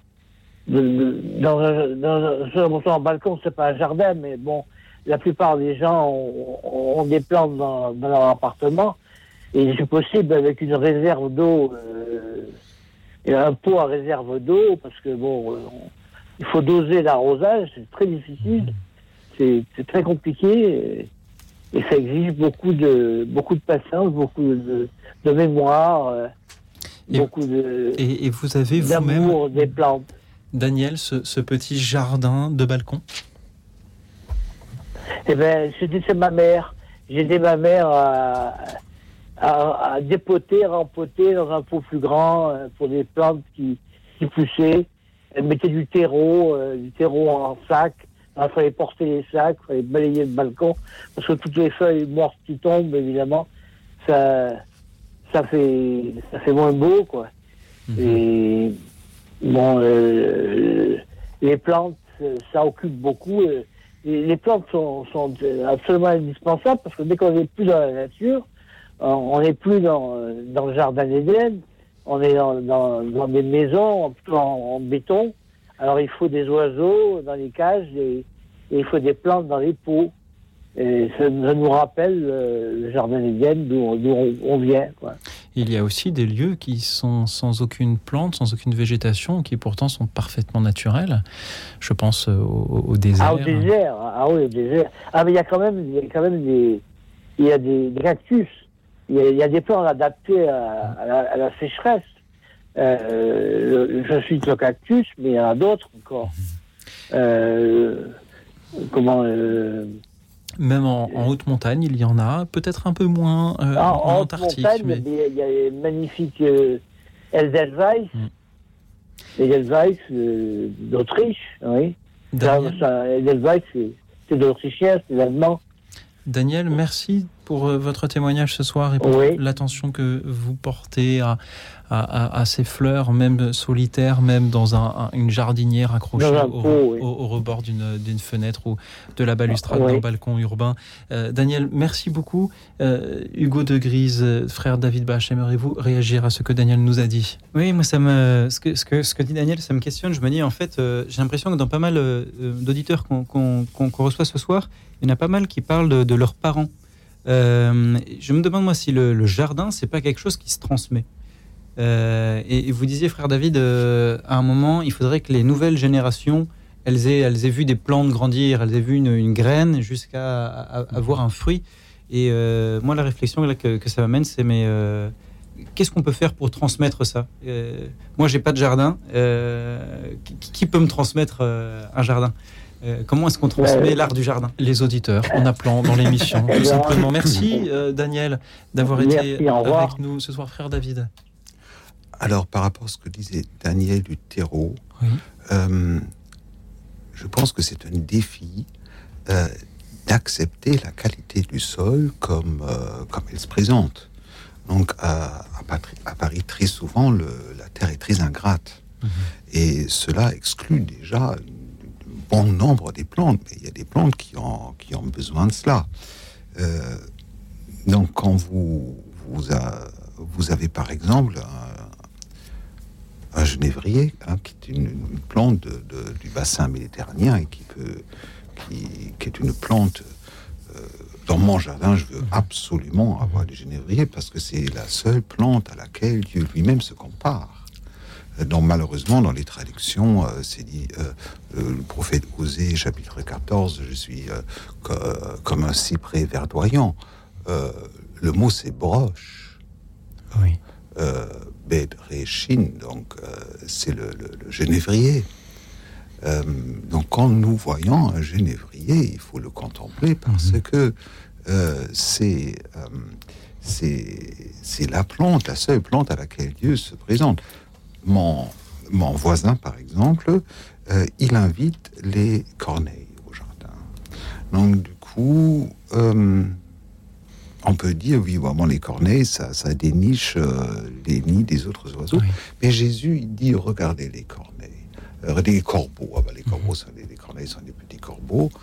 Donc, on peut beaucoup apprendre, et on parle des jardins euh, Euh, des jardins pédagogiques, mais je pense aussi, ce qui est très important, sont les parfums. Alors moi, je vais absolument avoir du sureau, mm-hmm. hein, je, je, j'ai besoin des, des fleurs de sureau, et le, les péonias aussi. Nos auditeurs ne nous ont pas encore beaucoup parlé des parfums ce soir. Merci, euh, frère David, de nous dire qu'il faut se contenter de la terre où nous sommes. J'y vois un écho à cette, cette phrase dont je ne retrouve pas l'auteur. Il faut fleurir là où nous sommes plantés. Alors, c'est vrai, certainement, avec les pour les humains. Qui, qui, qui, c'est qui, sans doute qui vrai aussi pour, cette qualité-là. Pour, pour, pour les fleurs que nous cultivons. Merci à vous. Merci à Patricia qui nous rejoint depuis Lille. Bonsoir, Patricia. Oui, bonsoir. Merci Patricia d'être avec nous ce soir. Parlez-nous de ces jardins. Moi, j'avais pensé au, à la fleur de lys. Je ne sais pas si vous connaissez l'histoire de Saint-Joseph avec la tige de lys qui est toujours représentée avec elle. Et il y a deux jours, c'était sa fête. Euh, euh, j'avais raconté un conte biblique aux enfants sur sa vie. Et la légende a dit que Saint Joseph, euh, il s'est trouvé un jour au temple de Jérusalem avec d'autres jeunes gens, et chacun a amené une, une petite branche. Et au fait, il n'y a que celle euh, de Saint Joseph qui a fleuri, et c'est son rameau où poussèrent des lys magnifiques. Voilà, je mettrai des lys dans le jardin. Oui. Et une autre chose, euh, comme je suis d'origine libanaise, je planterai un joli cèdre euh, euh, qui est l'arbre qui est toujours représenté dans les Écritures plusieurs fois. Merci. Il faut de la patience, hein. Patricia. Oui, de la patience pour, pour le cèdre. Euh, Patricia, merci. Il y a donc deux choses que vous aimeriez mettre dans ce jardin-là. un lys ou plusieurs en hommage à Saint-Joseph et un cèdre oui. en souvenir de, de vos racines euh, libanaises. Euh, et c'est, je trouve assez beau que de profiter du jardin pour rendre hommage à ces saints que l'on honore et rendre hommage à, à nos propres racines, un peu comme là aussi euh, faire un peu vôtre euh, cette terre que vous, qu'il vous serait donné de, euh, de cultiver tout en l'inscrivant dans la continuité de, de, votre, de votre héritage. Euh, Hugo euh, de Gris, que vous inspire ce que nous dit Patricia ? Mais alors déjà, moi, ce qui me, ce qui me ravit, c'est d'entendre quelqu'un qui vient de Lille, parce que c'est mon diocèse. Alors, euh, bon, bonsoir à Patricia. Et euh, moi, moi, ce qui m'a marqué euh, dans, dans ce que j'entends ici, c'est euh, ce, ce rapport... Euh, À la, à la fleur, à la plante et euh, à la spiritualité, la fleur de lys et, et Joseph. Et ce que, ce que vous disiez juste avant, en fait, euh, fleurir là où nous sommes semés. Et en fait, c'est marrant, mais moi, c'est, c'est une phrase qui m'a, qui a d'une certaine manière eu une certaine importance dans mon discernement vocationnel pour rentrer au séminaire. Je me suis pas mal posé la question de la, de la vie religieuse. Et en fait, euh, l'idée de, de fleurir là où j'étais semé, c'est quelque chose qui m'a poussé à aller vers une vocation de prêtre diocésain. Et c'est quelque chose qui, aujourd'hui, ah. continue à, à nourrir mon, ma, ma réflexion, de dire, bah, je suis Lillois, j'ai grandi à Lille, j'ai vécu à Lille, mais en même temps, je suis citoyen des cieux, euh, la, la, la terre est ma maison, bah, alors où, où je vais bah, là où j'étais planté, là où j'étais semé. Et c'est, et c'est justement ce que je suis, en fait. Je suis un séminariste, sémina, la, la semence, la graine qui pousse. Et donc, euh, non, non, je pense que, en fait, ce lien entre la spiritualité, la foi, la relation à Dieu et, euh, et, les, et les plantes, elle est vraiment très présente. Le Seigneur le dit, non, je, je suis la vigne, la vigne, il est, il est le pied de la vigne, on pousse dessus, mais, mais le Seigneur émonde. Et, euh, et pareil, parfois, il, il nous parle de, de, du chrétien qui est comme euh, l'arbre près du ruisseau. Euh, donc je pense qu'il y a vraiment beaucoup de liens et, euh, et ce jardin c'est, c'est, c'est, c'est pas juste quel, quelques, quelques plantes comme ça, il y, y a beaucoup plus derrière. C'est aussi euh, l'image d'un jardin intérieur, frère David. Bah alors les, il y a les plantes de, de nos pays oui. hein, qui sont propres à nos pays. Donc quand vous, vous êtes au sud de la France et vous voyez les bananiers, euh, moi j'ai vécu au Cameroun, ça me fait penser bien sûr au Cameroun.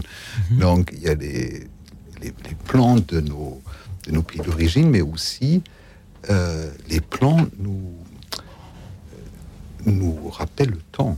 Quand vous avez un arbre millénaire, c'est un vivant, hein, c'est un vivant qui a, qui a mille ans. Et là, je suis euh, très ami avec un cèdre. D'ailleurs, je pense à ça quand je rentre euh, au Père-Lachaise, ce que je fais presque chaque jour. Il y a un énorme cèdre qui, qui était planté jusqu'avant la Commune. Et, euh, et donc, quand on voit ces arbres, mais ces arbres, qu'est-ce qu'ils ont vu ? Oui. Quand on pense, par exemple, aux, aux massacres qui ont lieu à la fin de la Commune, au Père-Lachaise, les arbres, ils ont vu ça. Euh, le sang de, des, des, des fédérés qui ont été fusillés a coulé sur, sur les racines de, de ces arbres qui sont là. Euh, nous, il y a les, les, les arbres, qui, il y a les plantes qui poussent dans, dans la terre trempée de sang. Euh, les, qui, qui, qui, il y a les, les arbres qui, qui sont sur les tombeaux et les racines. Euh, les racines sont, quand, on, quand il y a l'enterrement en pleine terre, euh, ça se nourrit des, des décors. Et, euh, et donc aussi les autres plantes, par exemple les lys. Pour moi, c'est très important parce que ça me, ça me rythme l'année. Comme il y a les magnolias, oui. il y a les lys, il y a, il y a le sureau, et je sais, voilà, bon. Alors, c'est d'une floraison à l'autre. Oui. Hein? Le et rapport au, au temps. Est... Le rapport au temps, par rapport. C'est pas uniquement les récoltes, c'est aussi la vue, la vue des, de, de, de telle ou telle floraison et le parfum qui va avec. Et dans un même jardin peuvent ainsi se, se côtoyer la, la rose qui sera belle le matin et fanée le soir, ou le cèdre qui est là depuis de très très longues années. Je crois que les auditeurs ah, vont nous parler aussi. Très, très vieilles, hein. Aussi, oui. Mais peut-être les voit-on davantage évoluer au cours, au cours d'une même semaine. Euh, je crois que les auditeurs vont nous parler aussi de, d'arbres multicentenaires. Ce sera juste après une petite pause musicale, le temps que je vous rappelle, chers auditeurs, pour ceux qui nous rejoignent, que le thème de ce soir, en ce début de printemps, est celui de, des jardins, les jardins que vous aimez. Dites-nous dans quel jardin vous avez plaisir à vous promener, pourquoi cela vous élève-t-il ? Parlez-nous aussi et surtout de ce jardin que vous aimez, cultivé, qu'il soit réel, bien, bien enraciné devant, devant votre maison. Dites-nous en quoi planter, arroser, voire pousser ces, ces plantes, ces fleurs, ces arbres vous élèvent aussi vous-même vers le ciel. Parlez-nous aussi de ces jardins imaginaires, ce que vous aimeriez planter. Si on vous donnait un lopin de terre avec carte blanche pour que la terre offre le meilleur, à quoi aimeriez-vous que ce lopin puisse ressembler ? zéro un cinquante-six cinquante-six quarante-quatre zéro zéro. Le Seigneur prie l'homme et le conduisit dans le jardin d'Éden pour qu'il le travaille et le garde. Comment le gardez-vous ? Comment le travaillez-vous ? zéro un cinquante-six cinquante-six quarante-quatre zéro zéro. Et puisque cultiver un jardin, c'est aussi une... un jardin intérieur que nous cultivons avec lui. Je vous propose d'écouter justement cette invitation d'Eric Clapton à laisser cela pousser, Let It Grow. On l'écoute. Écoute dans la nuit, une émission de Radio Notre-Dame et R C F. Standing at the crossroads, trying to read the signs, to tell me which way I should go to find the answer. And all the time I know, plant your love and let it grow. Let it grow, let it grow. Let it blossom, let it flow. In the sun, the rain, the snow.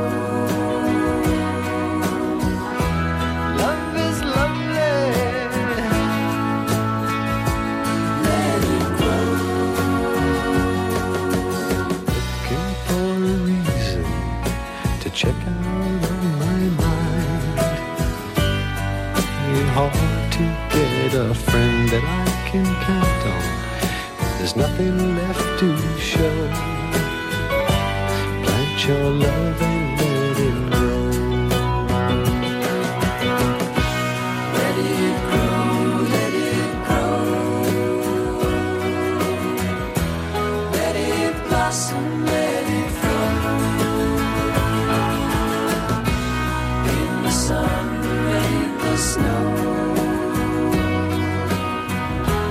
Love is lovely. So let it grow, let it grow, let it grow.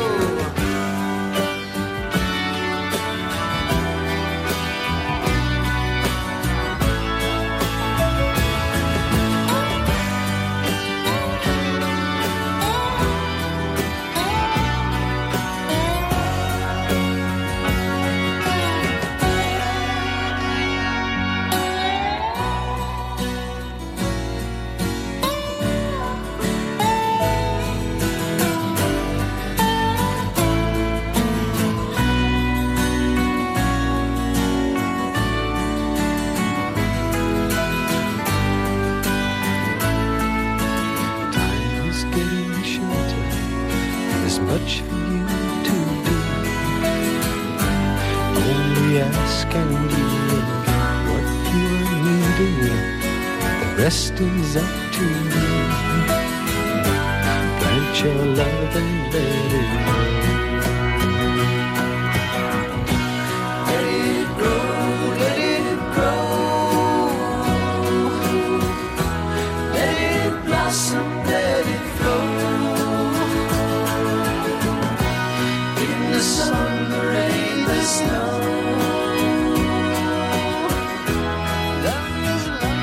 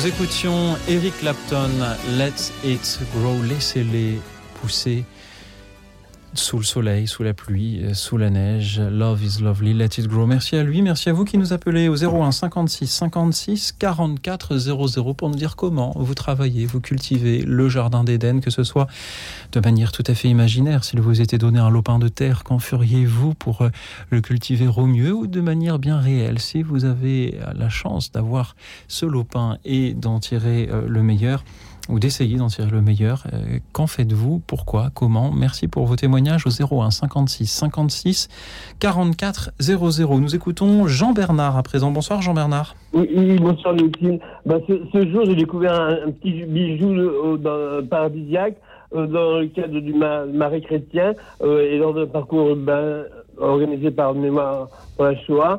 Euh, donc, euh, du côté de la rue euh, des Rosiers et puis de la rue du Pavé. Hein, dans, le, dans le marais, et il s'appelle Joseph Mignoret, M I G N O R E T, et alors euh, à, à plus d'un titre, parce qu'il comporte un, euh, un figuier pluricentenaire, des espaliers euh, pour les poiriers, et vraiment, euh, le, le concert de la permaculture, c'est vraiment... Et c'est vraiment et, ça a été et c'est exceptionnellement créé pour les enfants euh, juifs qui n'avaient aucun droit de jouissance, d'aucune science à l'époque, et je trouve que c'est, euh, ça leur a été rendu très justement hommage de ce fait.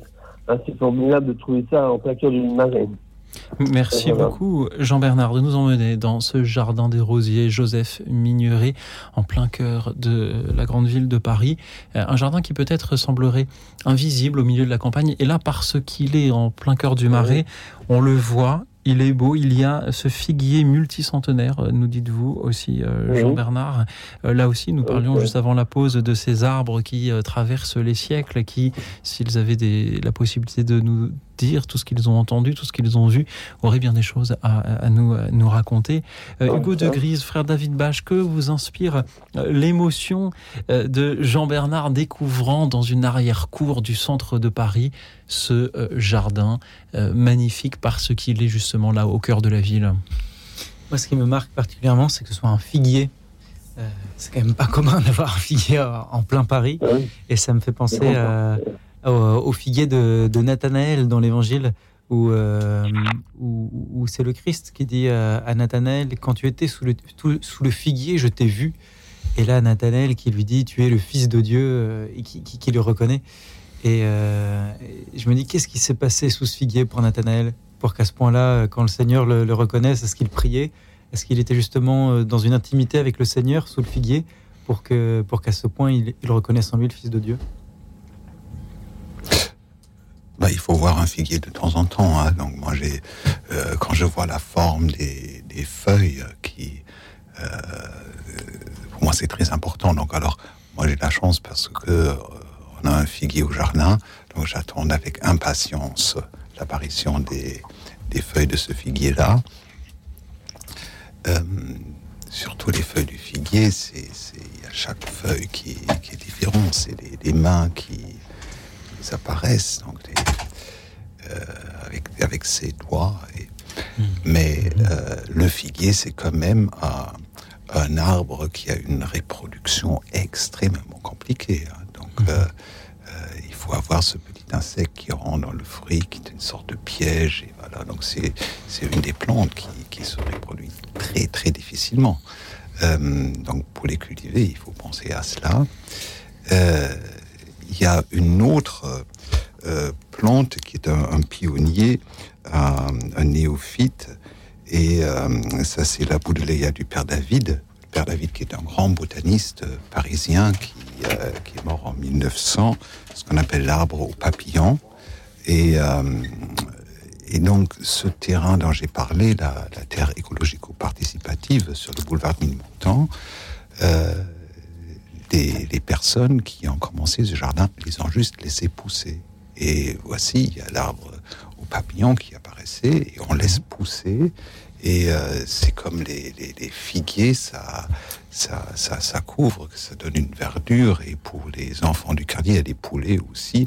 Donc il y a des enfants qui jouent cache-cache. Il y a, on trouve le, l'ambre pendant l'été. Il y a euh, des personnes, il faut laisser les, les chiens en laisse.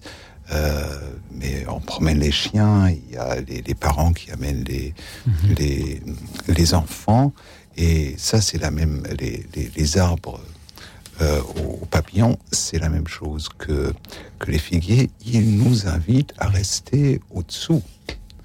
Hein, donc euh, il y a le figuier qui ne se voit pas uniquement de, de, de l'extérieur, mais un figuier, comme un arbre aux papillons, c'est un arbre ou c'est un arbuste sous lequel on se met. Mmh. Qui nous donne un toit.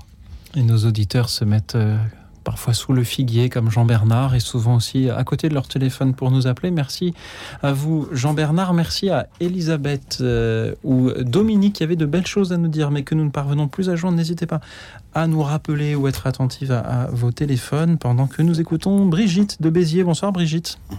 Bonsoir, chef. Bonsoir, Radio Notre-Dame. Bonsoir aux invités. Bonsoir à vous, Louis-Orphine. Voilà, en fait, moi, je je parle de mon jardin. Ça fait quarante ans que j'habite cette maison. Il y a un jardin avec un olivier. On a planté un olivier quand nous sommes arrivés. Voilà, donc euh, il y a aussi un laurier. C'est pour les rameaux. Voilà, pour avoir du laurier et de l'olivier dans le jardin. Et puis, euh, pour penser au dimanche des rameaux. Voilà, et puis il y a aussi euh, un jujubier, un pommier, un poirier et un... un un effet, voilà, donc, euh, et il y a une tonnelle avec une glycine, voilà, donc j'aime beaucoup être dans le jardin, il y a des pyracantha qui protègent euh, ben, des, des éventuels cambrioleurs, mais il y a, euh, il y a surtout euh, des petits oiseaux qui viennent chanter, j'aime bien observer les, les oiseaux dans le jardin et prier, voilà, prendre du temps sous la chaise longue pour lire et m'instruire. Et surtout, euh, voilà, donc j'ai des bons souvenirs avec mon père dans le jardin, voilà, qui lui travaillait le jardin, ou mon frère, ou ma sœur, ou ma mère. Et puis voilà, la chienne, et puis deux chiens, enfin, nos chiens successifs. Voilà, donc, euh, ils aiment bien venir dans le jardin aussi et partager du temps avec nous. Merci. Voilà, Brigitte. Donc prendre le soleil, bronzer l'été, et puis euh, prendre aussi le temps de, de, de rêver et de... et de, d'observer le ciel, d'observer euh, aussi les nuages. Voilà, et puis euh, j'aime beaucoup euh, passer du temps à lire dans, sur ce, dans ce jardin. Brigitte, voilà. Merci de, de nous dire à quel point le jardin est aussi le lieu de l'émerveillement, de l'observation, de la lecture, de la prière, euh, de nous dire que nous n'y allons pas que pour le, le cultiver, mais que le jardin nous offre aussi non seulement ses fruits, mais ce lieu, ce, ce, ce repos, cette, cette plénitude, j'ai envie de dire en, en vous écoutant. Brigitte, merci beaucoup d'avoir été avec nous ce soir euh, depuis Béziers. Je, j'envie le soleil que euh, vous euh, y, y avez. Frère David Hugo, que vous inspirent les paroles de Brigitte ? Alors, euh, les pyracantha, je pense qu'on ne peut pas en avoir assez. Ah, ces fleurs blanches, les, les, les mûres rouges, euh, oranges, euh, remplies de, de moineaux, hein, où les oiseaux peuvent nicher sans, sans être en danger, parce que les chats euh, n'y rentrent pas, pas uniquement les cambrioleurs, euh, mm-hmm. et surtout la glycine. Hein, donc euh, la glycine, la floraison de la glycine, c'est pas longtemps, mais... Euh, ça vaut le coup. Je vais demander à ce qu'on déménage les studios pour qu'on ait une meilleure exposition au soleil et qu'on puisse y faire, y planter quelques glycines ou quelques, quelques cèdres du Liban, pourquoi pas. Merci encore à vous, Brigitte. Merci à Philippe qui nous rejoint depuis Thiers. Bonsoir, Philippe. Oui, bonsoir. Merci, oui, Philippe. Donc, allez-y, on vous écoute. Je vous en prie. Eh bien, écoutez, dans, sur un terrain, ce que je planterai, c'est d'ailleurs ce que je fais, ce sont des arbres fruitiers et de toute variété. Et je voudrais en profiter peut-être pour vous parler d'une bonne initiative dans le Puy-de-Dôme, le Centre d'espace naturel, qui euh, récupère de vieilles variétés, qui les recense, qui les greffe, euh, et qui donc sollicite les gens pour venir aider à planter, à greffer, et qui après bah, nous, nous, nous donne quelques, quelques échantillons pour garder de vieilles espèces. Et je voudrais en plus euh, vous proposer une anecdote. Quand j'étais petit, chez ma grand... j'aimais beaucoup ma grand-mère, elle avait un grand jardin, et puis un arbre au bout d'une allée, et pour moi c'était l'arbre du paradis. Voilà, voilà, donc je continue à planter des arbres fruitiers. Pourquoi était-ce l'arbre du paradis, Philippe ?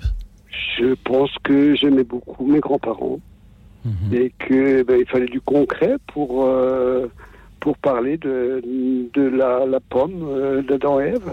Et qu'est-ce que cela vous fait lorsque vous voyez aussi ces fruits qui émergent de ces arbres fruitiers dont vous prenez grand soin? C'est une, c'est une satisfaction, euh, c'est pour, pour les transmettre aux enfants aussi. Et... Merci Philippe de, du soin que vous prenez de ces arbres. Frère David, vous vouliez réagir? Oui, je pense que les arbres fruitiers, quand on a la chance d'avoir des, des sortes rares et, et vieilles, c'est aussi source de fierté. Euh, donc du coup, quand on a une, encore une pomme rare qui... se perdent, et heureusement les associations qui se consacrent à, à préserver euh, le, certaines variétés, parce que sur le marché, le, les pommes industrielles, ça se réduit terriblement, et il y a des, il y a des, des, des pommes délicieuses qui se, qui se perdent, comme les pommes de terre aussi, hein. Donc, euh, et, et beaucoup d'autres choses, donc il y a des vieilles roses qui sont très rares, et donc quand vous, vous, vous connaissez quelqu'un qui les a encore dans le jardin, Euh, et qui vous, vous partage des semences ou qui vous, vous permet de, de, de, de, de donner une branche pour greffer, c'est, c'est, c'est, un, c'est un partage, et donc parfois c'est même pas légal. Oui. Euh, mais du coup, c'est surtout source de fierté quand on est fier de, on de ses entend, enfants. On entend la fierté dans, dans la voix de, de Philippe, qui non seulement mmh. reçoit de, de ses aïeux euh, ses, ses armes, mais les transmet aussi à, à, à ceux qui lui succéderont. Merci Philippe d'avoir été avec oui, nous. Oui, peut-être une dernière petite anecdote, c'est Allez-y. que l'an dernier, j'ai greffé, un, j'ai greffé un poirier, je me suis entraîné à greffer un poirier au, oui. au conservatoire de Tours-sur-Mémont, donc ils cherchent des... des vieux arbres, si vous en connaissez. Et le poirier conférence que j'ai greffé, ben, il l'a, il l'a pas pris, ou quelqu'un l'a, d'autre l'a adopté. Et on m'a donné un poirier qui s'appelle une vieille variété, un poirier bon papa. Comme je suis père de famille, ça, ça m'a touché. C'est tout à fait à, à propos. En effet, Philippe, merci. Je suis sûr que vos enfants sont très fiers et très heureux de, de manger les fruits cultivés par leur propre père. C'était une joie de, de vous entendre, Philippe. Nous, à présent, nous avons merci. à présent André depuis Saint-Maur. Bonne nuit, Philippe, et bonsoir, André. Oui, bonsoir. Allez-y, André. Eh bien, je, voilà, je suis sur Saint-Maur, j'ai un petit, enfin, un, un petit jardin, et euh, je parlais de mes narcisses. Mmh. Étant enfant, euh, dans le Jura, euh, dans les champs, nous allions cueillir les narcisses, et, et des gros bouquets magnifiques. Je les sens encore, j'avais encore l'odeur dans le nez, euh, quatre-vingts ans après, voilà. Et, et donc, j'en ai gardé, et j'en ai planté dans mon jardin, et chaque année, je les attends avec impatience, je les adore. J'ai un jardin qui n'est pas très très grand maintenant, mais j'aime beaucoup de, toutes les odeurs. Je recueille toutes les odeurs qui me sont possibles de, de recueillir. Alors du romarin, du thym, des roses, euh, mes narcisses, alors je les attends. Et ça me fait penser au... comment dirais-je, au Cantique des Cantiques, le Cantique des Cantiques qui dit « Je suis le lys de la vallée, le narcisse de Saron ». Ah, voilà, et, et, et je les vénère, mes narcisses. Oui. Vous m'entendez ? On vous entend très bien, André. Oui, voilà. Alors, par devant, sur de, le devant, par contre, j'ai planté, lorsque mes enfants étaient en petits, j'avais récupéré un sapin de Noël, voilà, et je l'ai planté. Mais alors aujourd'hui, ben, il se révèle être un cèdre qui a maintenant soixante ans. Il grossit, grossit, grossit, et j'ai un petit peu peur maintenant que, ben, qu'il se rabatte sur les maisons. J'ai un peu peur. Alors voilà, mais moi, j'adore alors toutes les senteurs possibles et imaginables. Et donc, dès que j'en ai une, je la recueille dans mon jardin. Merci, et j'ai tout le temps le nez dans les fleurs. Et je me dis, un jour, je vais me faire piquer le nez. André, merci beaucoup pour euh, ce paysage que vous nous décrivez, et merci d'avoir euh, cité ce soir le Cantique des Cantiques. Je suis euh, la rose du Saronne, le lys des vallées. Non, le lys de la vallée. Absolument. Le narcisse de Saron. Absolument. Et, et le verset suivant dit « Comme le lys entre les ronces, Ainsi, mon ami, entre les jeunes filles, comme un pommier entre les arbres de la forêt. Ainsi, oui. Mon bien-aimé, entre euh, les jeunes hommes. Merci, André, oui, voilà, pour euh, ce cantique des cantiques euh, enracinés euh, dont C'est vous moi. nous avez parlé ce soir. C'était une joie de vous entendre, André. Et euh, ce soir, euh, la moisson est, est abondante, mais les heures qui nous restent sont, sont peu nombreuses. Alors, sans plus attendre, écoutons Josiane de Nantes. Bonsoir. Bonsoir Josiane. Josiane euh, devrait être là, mais je ne l'entends pas. Alors, frère David Bache, euh, Hugo de Gris, que vous inspire cette citation du Cantique des Cantiques à l'image du euh, jardin euh, d'André que nous venons d'entendre? Ben moi, je suis ravi parce que j'ai aussi plein de narcisses dans, mon, dans le jardin de, de la Cato et j'ai plaisir à, à, à recevoir leurs bonnes odeurs. C'est vrai que parfois on peut, on peut être un peu déconnecté de, de la nature. C'est bon de, d'aller euh, sentir les odeurs de, de la nature. On est parfois surpris à, à quel point elles peuvent être fortes et intenses. On a de très nombreuses variétés de, de roses justement dans, dans le jardin des Carmes que les séminaristes euh, entretiennent et taillent. Et, euh, et vraiment à chaque, euh, à chaque rosier différent, on a des, on a des odeurs différentes et d'une, d'une grande intensité. Et ça me surprend à chaque fois. Alors par rapport au narcisse, deux choses. Euh, moi, je ne veux euh, désillusionner personne, mais euh, en, en réalité, en Terre Sainte, il s'agit d'une, d'une variété d'anémones. Euh, c'est comme, euh, c'est comme les, les, les cyprès et les, les, les junipères, donc les génévriers, donc une petite fleur d'anémone qui reparaît chaque année. Euh, donc, ce n'est pas les narcisses c'est jaunes bien, comme nous les connaissons, mais voilà. C'est bien bon. aussi, c'est très bien aussi. Oui. Par contre, il y a une magnifique pelouse de, sur la pente de, de Narcisse au jardin Samuel Champlain, dont la moitié est complètement mmh. dévastée par les chiens. Et euh, moi, j'ai un chien, euh, donc on nous verbalise quand on les laisse, on laisse, mais il faut que les chiens, midi, euh, soir, ils se rencontrent et, mmh. et euh, la, la, la, la vie sociale des, des chiens, c'est aussi la, la vie sociale des gens qui les accompagnent. Et, euh, et quand euh, la ville de Paris a des parcs, euh, qui va regarder ces narcisses ? Il euh, y a les joggeurs qui regardent pas, il y a les gens qui fument des, qui des fument substances qui... Euh, licites ou illicites. Qui, voilà, bon... Euh, qui cultivent parfois eux-mêmes, d'ailleurs, ils pourraient témoigner ce soir. Donc, du coup, euh, ceux qui, qui passent, euh, moi je suis souvent là, rares sont ceux qui, qui contemplent les narcisses. Et, et pourquoi est-ce qu'on ne laisse pas ce terrain aux chiens qui ont besoin de, mm-hmm. de bouger, de jouer et de se rencontrer? Et nos auditeurs aussi ont besoin de se rencontrer. Nous écoutons Dominique à présent. Bonsoir Dominique. Oui, bonsoir. Merci Dominique d'être avec nous. Nous vous écoutons. Oui, j'aurais voulu revenir sur euh, une notion qui n'a pas été euh, beaucoup abordée. On a beaucoup parlé euh, des jardins qu'on cultive avec ses mains. J'aurais aimé aussi parler euh, du jardin qu'on cultive euh, avec son cœur, c'est-à-dire un, un jardin intérieur. On a tous en nous un jardin intérieur qui est souvent le reflet aussi de nos vies et de nos émotions.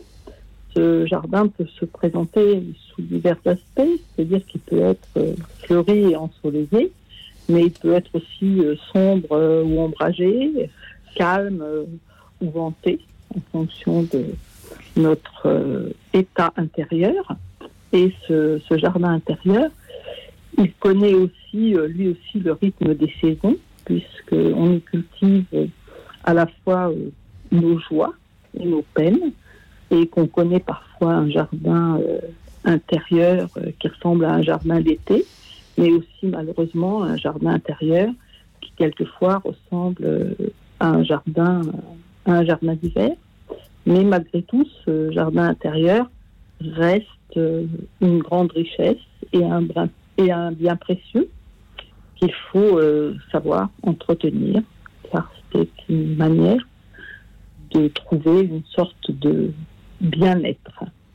Voilà. Merci Dominique. Merci pour ces belles paroles et je suis très heureux d'entendre en effet parler de ce jardin intérieur qu'il faut cultiver avec là aussi confiance et patience comme pour un, un, un jardin physique. Et là, s'agissant du jardin intérieur, on peut se laisser cultiver par les personnes que l'on rencontre, et c'est le cas des auditeurs de cette émission qui témoignent, comme vous venez de, de le faire, se laisser cultiver par ce que l'on apprend, par euh, les personnes donc, que l'on rencontre, et parmi les personnes que l'on rencontre, il peut y avoir le bon Dieu, tout simplement, et c'est pourquoi je vous propose d'écouter le chœur Célébratio, il chante, et c'est tout à fait à propos, Transformation. Merci. Écoute dans la nuit, une émission de Radio Notre-Dame et R C F.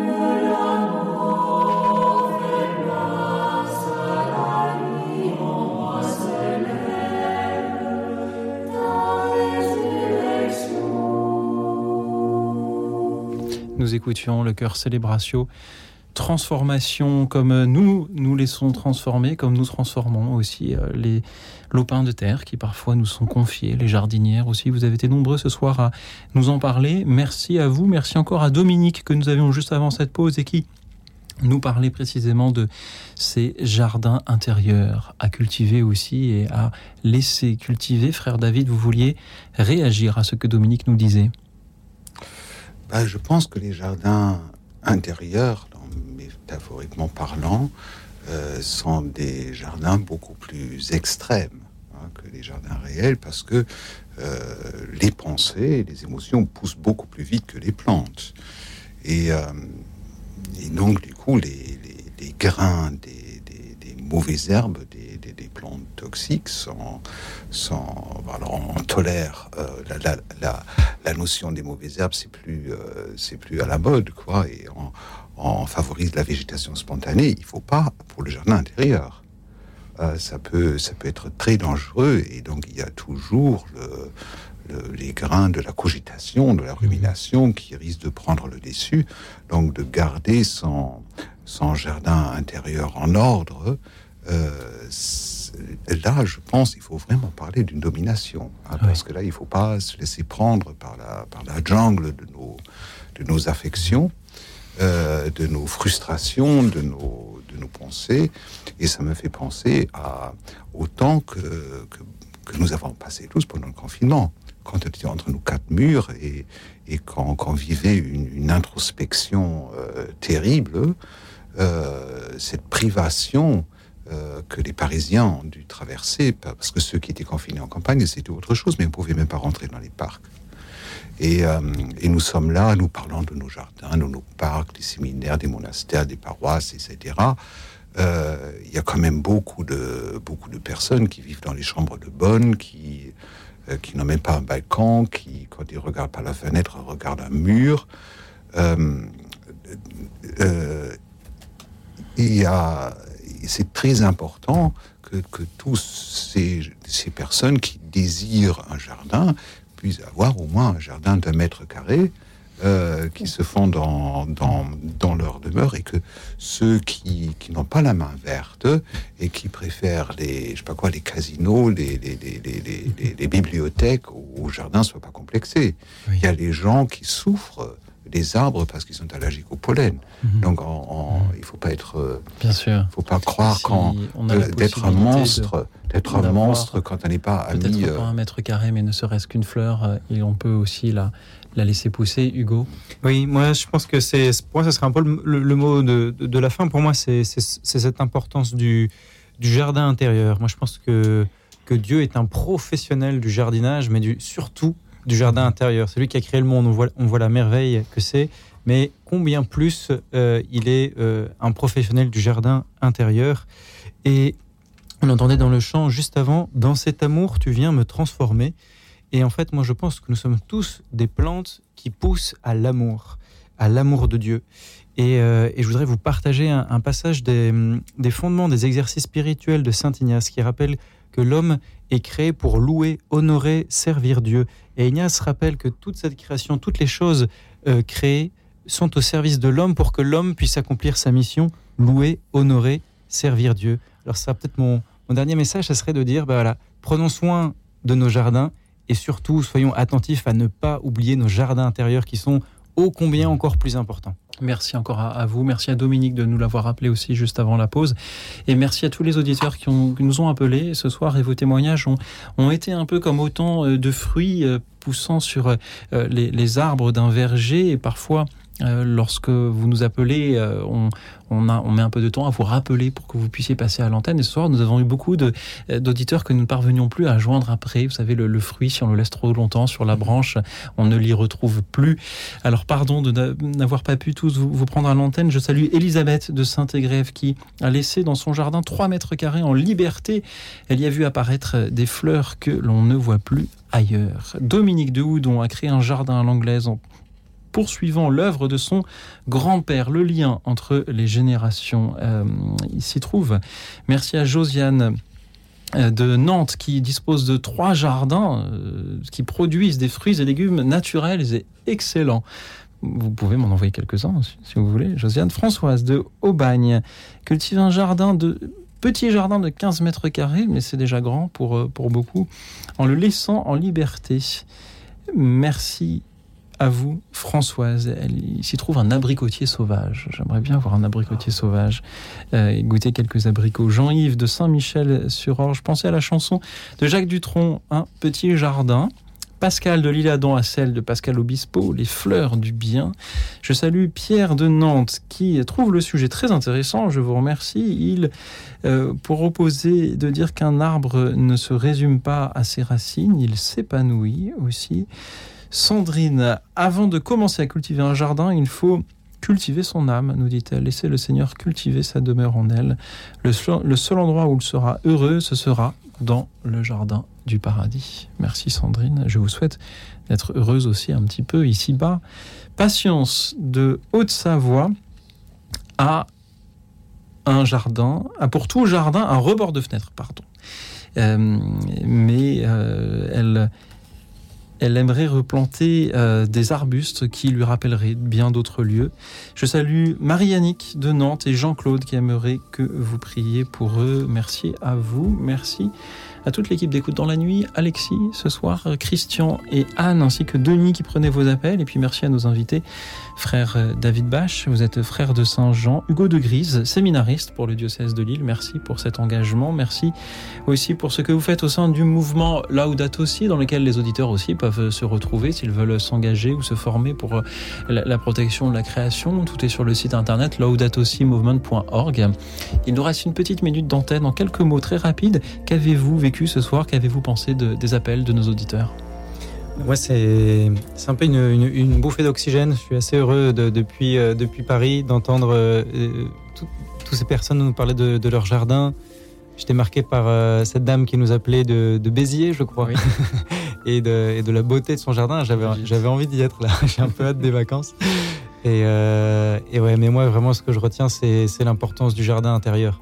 Voilà, si le jardin il, il nous permet de, de nous émerveiller, de nous nourrir, c'est une bonne chose, mm-hmm. mais ô combien euh, différente de, de celle de, du jardin intérieur. Cultivons Merci. Notre foi, notre jardin intérieur. Merci Hugo, frère David Bache. Et ce que je, je, je retiens c'est...